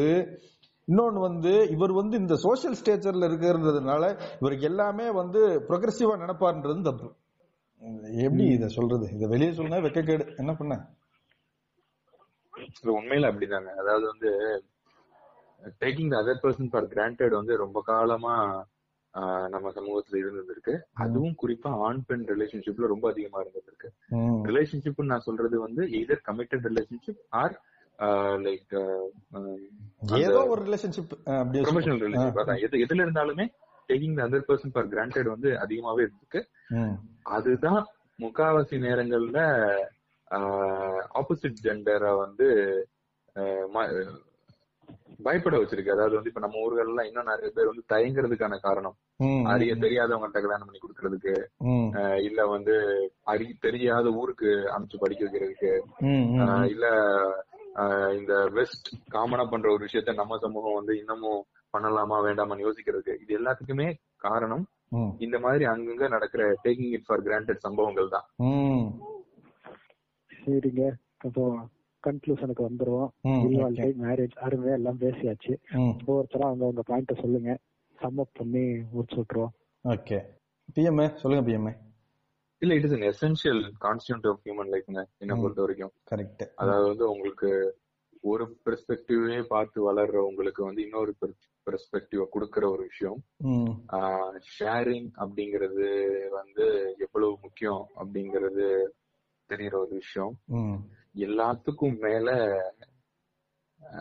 நீங்க வந்து ரெஸ்பான்சிபிள் அப்படிங்கறதெல்லாம் விட அந்த ரொம்ப ரொம்ப கிளீஷேயா சொல்ல விரும்புதா, but you will become another person, you will become a new person அப்படிங்கறத விட அந்த எப்படி சொல்றதையோ ரொம்ப கிளீஷேயாவே போதுங்க. ஆக்சுவலா நல்ல விஷயங்க பண்ணுங்க, அவ்வளவுதான். நல்ல விஷயம் பண்ணுங்க, ஜாலியா இருக்கு. இதை விட ஒரு கன்செஷன் தேவையா? நல்ல விஷயங்க பண்ணுங்க, கன்செஷன் தேவையா? டாக்டர் நீங்க சொல்லுங்க. நான் என்னன்னு சொல்ல நினைச்சேன்னா வந்து இப்ப மாடர்ன் ஏஜ் மேரேஜ்ன்றது வந்து emotional bonding is more important than physical attractiveness அப்படின்றத நோக்கி நவருது. அதே டயத்துல financial stability should be more important than self ரெஸ்பெக்ட்ன்றதையும் இது கற்பிக்குது சைட் பை சைடா. அது தவறு. ஒரு ஷேர்டு ஸ்பேஸ் வந்தா அதுல வந்து ஒரு ஈக்குவல் இம்பார்ட்டன்ஸ் வந்து ரெண்டு பக்கமுமே இருக்கணும், ஈக்குவல் இம்பார்ட்டன்ஸ் தான் இருக்கணும். பிரிடாமினா ஒரு இடத்துக்கு வர்றோம், ஒரு பிரிடாமினா ஒரு சைடா இருக்குதுன்றதும் அந்த இடத்துக்கு வந்து ரிக்ரெசிவான இடம், அதை நோக்கி நவர்றதும் தப்பு. இப்ப இந்த வெட்டிங் டே அப்படின்றத விட அடுத்து வர்ற வாழ்க்கை வந்து ரொம்ப ரொம்ப இம்பார்ட்டன்ட் ஆனது. இந்த ஒரு நாள்ல இருக்கிற பகட்டு ஆடம்பரத்தை தாண்டி அடுத்து வரக்கூடிய நாட்கள்ல வர்ற உங்களுக்கான புரிதல், உங்களுக்கு உண்டான அன்னோன்யம், இதுதான் வந்து ரொம்ப முக்கியம் அப்படின்றத வந்து அதை நீங்க உணரணும். ஒரு நாள் விஷயம் இல்லை இது அப்படின்றத உணரணும். அவ்வளவுதான் நான் சொல்றேன். எல்லாரும் நல்லா கன்க்ளூட் பண்ணிட்டீங்க. நான் என்னோட பாயிண்ட் சொல்லிடுறேன். என்னோட பாயிண்ட் வந்து நான் மூணு பாயிண்டா சொல்லிடலாம். அது பொன் பெண் பார்க்கறது, கல்யாணம், கல்யாண வாழ்க்கை, மூணு பாயிண்ட்ல நான் சொல்லணும்னு விரும்புறேன். ஃபர்ஸ்ட் பொன் பார்க்கறது அப்படிங்கிறதுல வந்து உங்களோட எக்ஸ்பெக்டேஷன் செட் பண்றதுங்கிறது வந்து ரொம்ப முக்கியமான விஷயம். மொக்கத்தனமான எக்ஸ்பெக்டேஷன்லாம் செட் பண்ணக்கூடாது. எனக்கு அம்மியில அரைச்சு சமையல் பண்ணி சாப்பிடணும், ஆறு அடிக்கு கூண்டல் வேணுங்கிற மாதிரிலாம் எக்ஸ்பெக்டேஷன் வைக்கக்கூடாது. எங்க அம்மா சமையல் மாதிரி வரல, இந்த மாதிரி முட்டாத்தனமான எக்ஸ்பெக்டேஷன் எல்லாம் வைக்கக்கூடாது. ஏன்னா இன்னைக்கு காலை போய்கிட்டு இருக்க போக்குல ரெண்டு பேருமே வீட்டுல சமையக்காரங்க வச்சு சமைச்சிட்டு போறது அளவுக்கு பிஸி ஆகிட்டு இருக்காங்க எல்லாரும். சரியா? அதனால கல்யாணத்துக்கு முன்னாடின்னு பார்த்தா செட் யுவர் எக்ஸ்பெக்டேஷன்ஸ் ரைட். உனக்கு என்ன எக்ஸ்பெக்டேஷன் வைக்கணுங்கிறது எப்ப தெரியும்னா நீ நாலஞ்சு பேர்த்த பழகினாதான் தெரியும். அதனால அந்த அடுத்த ஜெண்டர்லயும் வந்து ஃப்ரெண்ட்ஸ் வச்சுக்கோங்க, அது ரொம்ப முக்கியமான விஷயம். இது pre marriage. Wedding day, wedding அப்படின்னு பாத்தீங்கன்னா அது ஒரு எக்ஸாஸ்டிங்கான டேயா இருக்கும். உங்க ரெண்டு பேர்த்துக்கு உண்டான ஸ்பெஷல் டேயா இருக்கணும் அப்படின்னா ரெண்டு பேரும் நிறைய அதுல இன்வால்வ் ஆகுங்க. மண்டபம் பாக்குறதுல இருந்து ட்ரெஸ் எடுக்கிறது இதுல இன்வால்வ் ஆகுங்க. அப்படின்னா அது வந்து ஒரு ஃபன்னான விஷயமா இருக்கும். இல்லைன்னா அது வந்து உனக்கு ஒரு நார்மலான நாளா தான் போயிடும். அதனால அது நிறைய பார்ட்டிசிபேட் பண்ணுங்க. மூணாவது, ஆஃப்டர் மேரேஜ் முக்கியமான பாயிண்ட்னா எல்லாருமே சொல்லியிருப்பாங்க ரிலேஷன்ஷிப் இஸ் 50-50 அப்படின்னு. 50-50ங்கிறது வந்து ஜென்ரல், எல்லா நாளும் 50-50யா இருக்காது. சில நாள் 90-10 தான் இருக்கும், சில நாள் 100-0 கூட இருக்கும். அப்படி இருக்கும்போது ஒருத்தர் 100 எடுத்துக்க தயாரா இருக்கணும். இன்னைக்கு இவன் நம்ம பார்ட்னரால முடியல, நம்ம அதை எடுத்துக்கிறோம் அப்படின்னு போறதுதான் வந்து மேரேஜ். இந்த அண்டர்ஸ்டாண்டிங் தான் will lead to a happy marriage. அவ்வளவுதான்.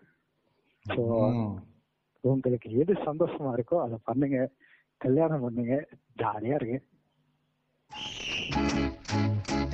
சூப்பர் மார்க்கெட் இறங்கு.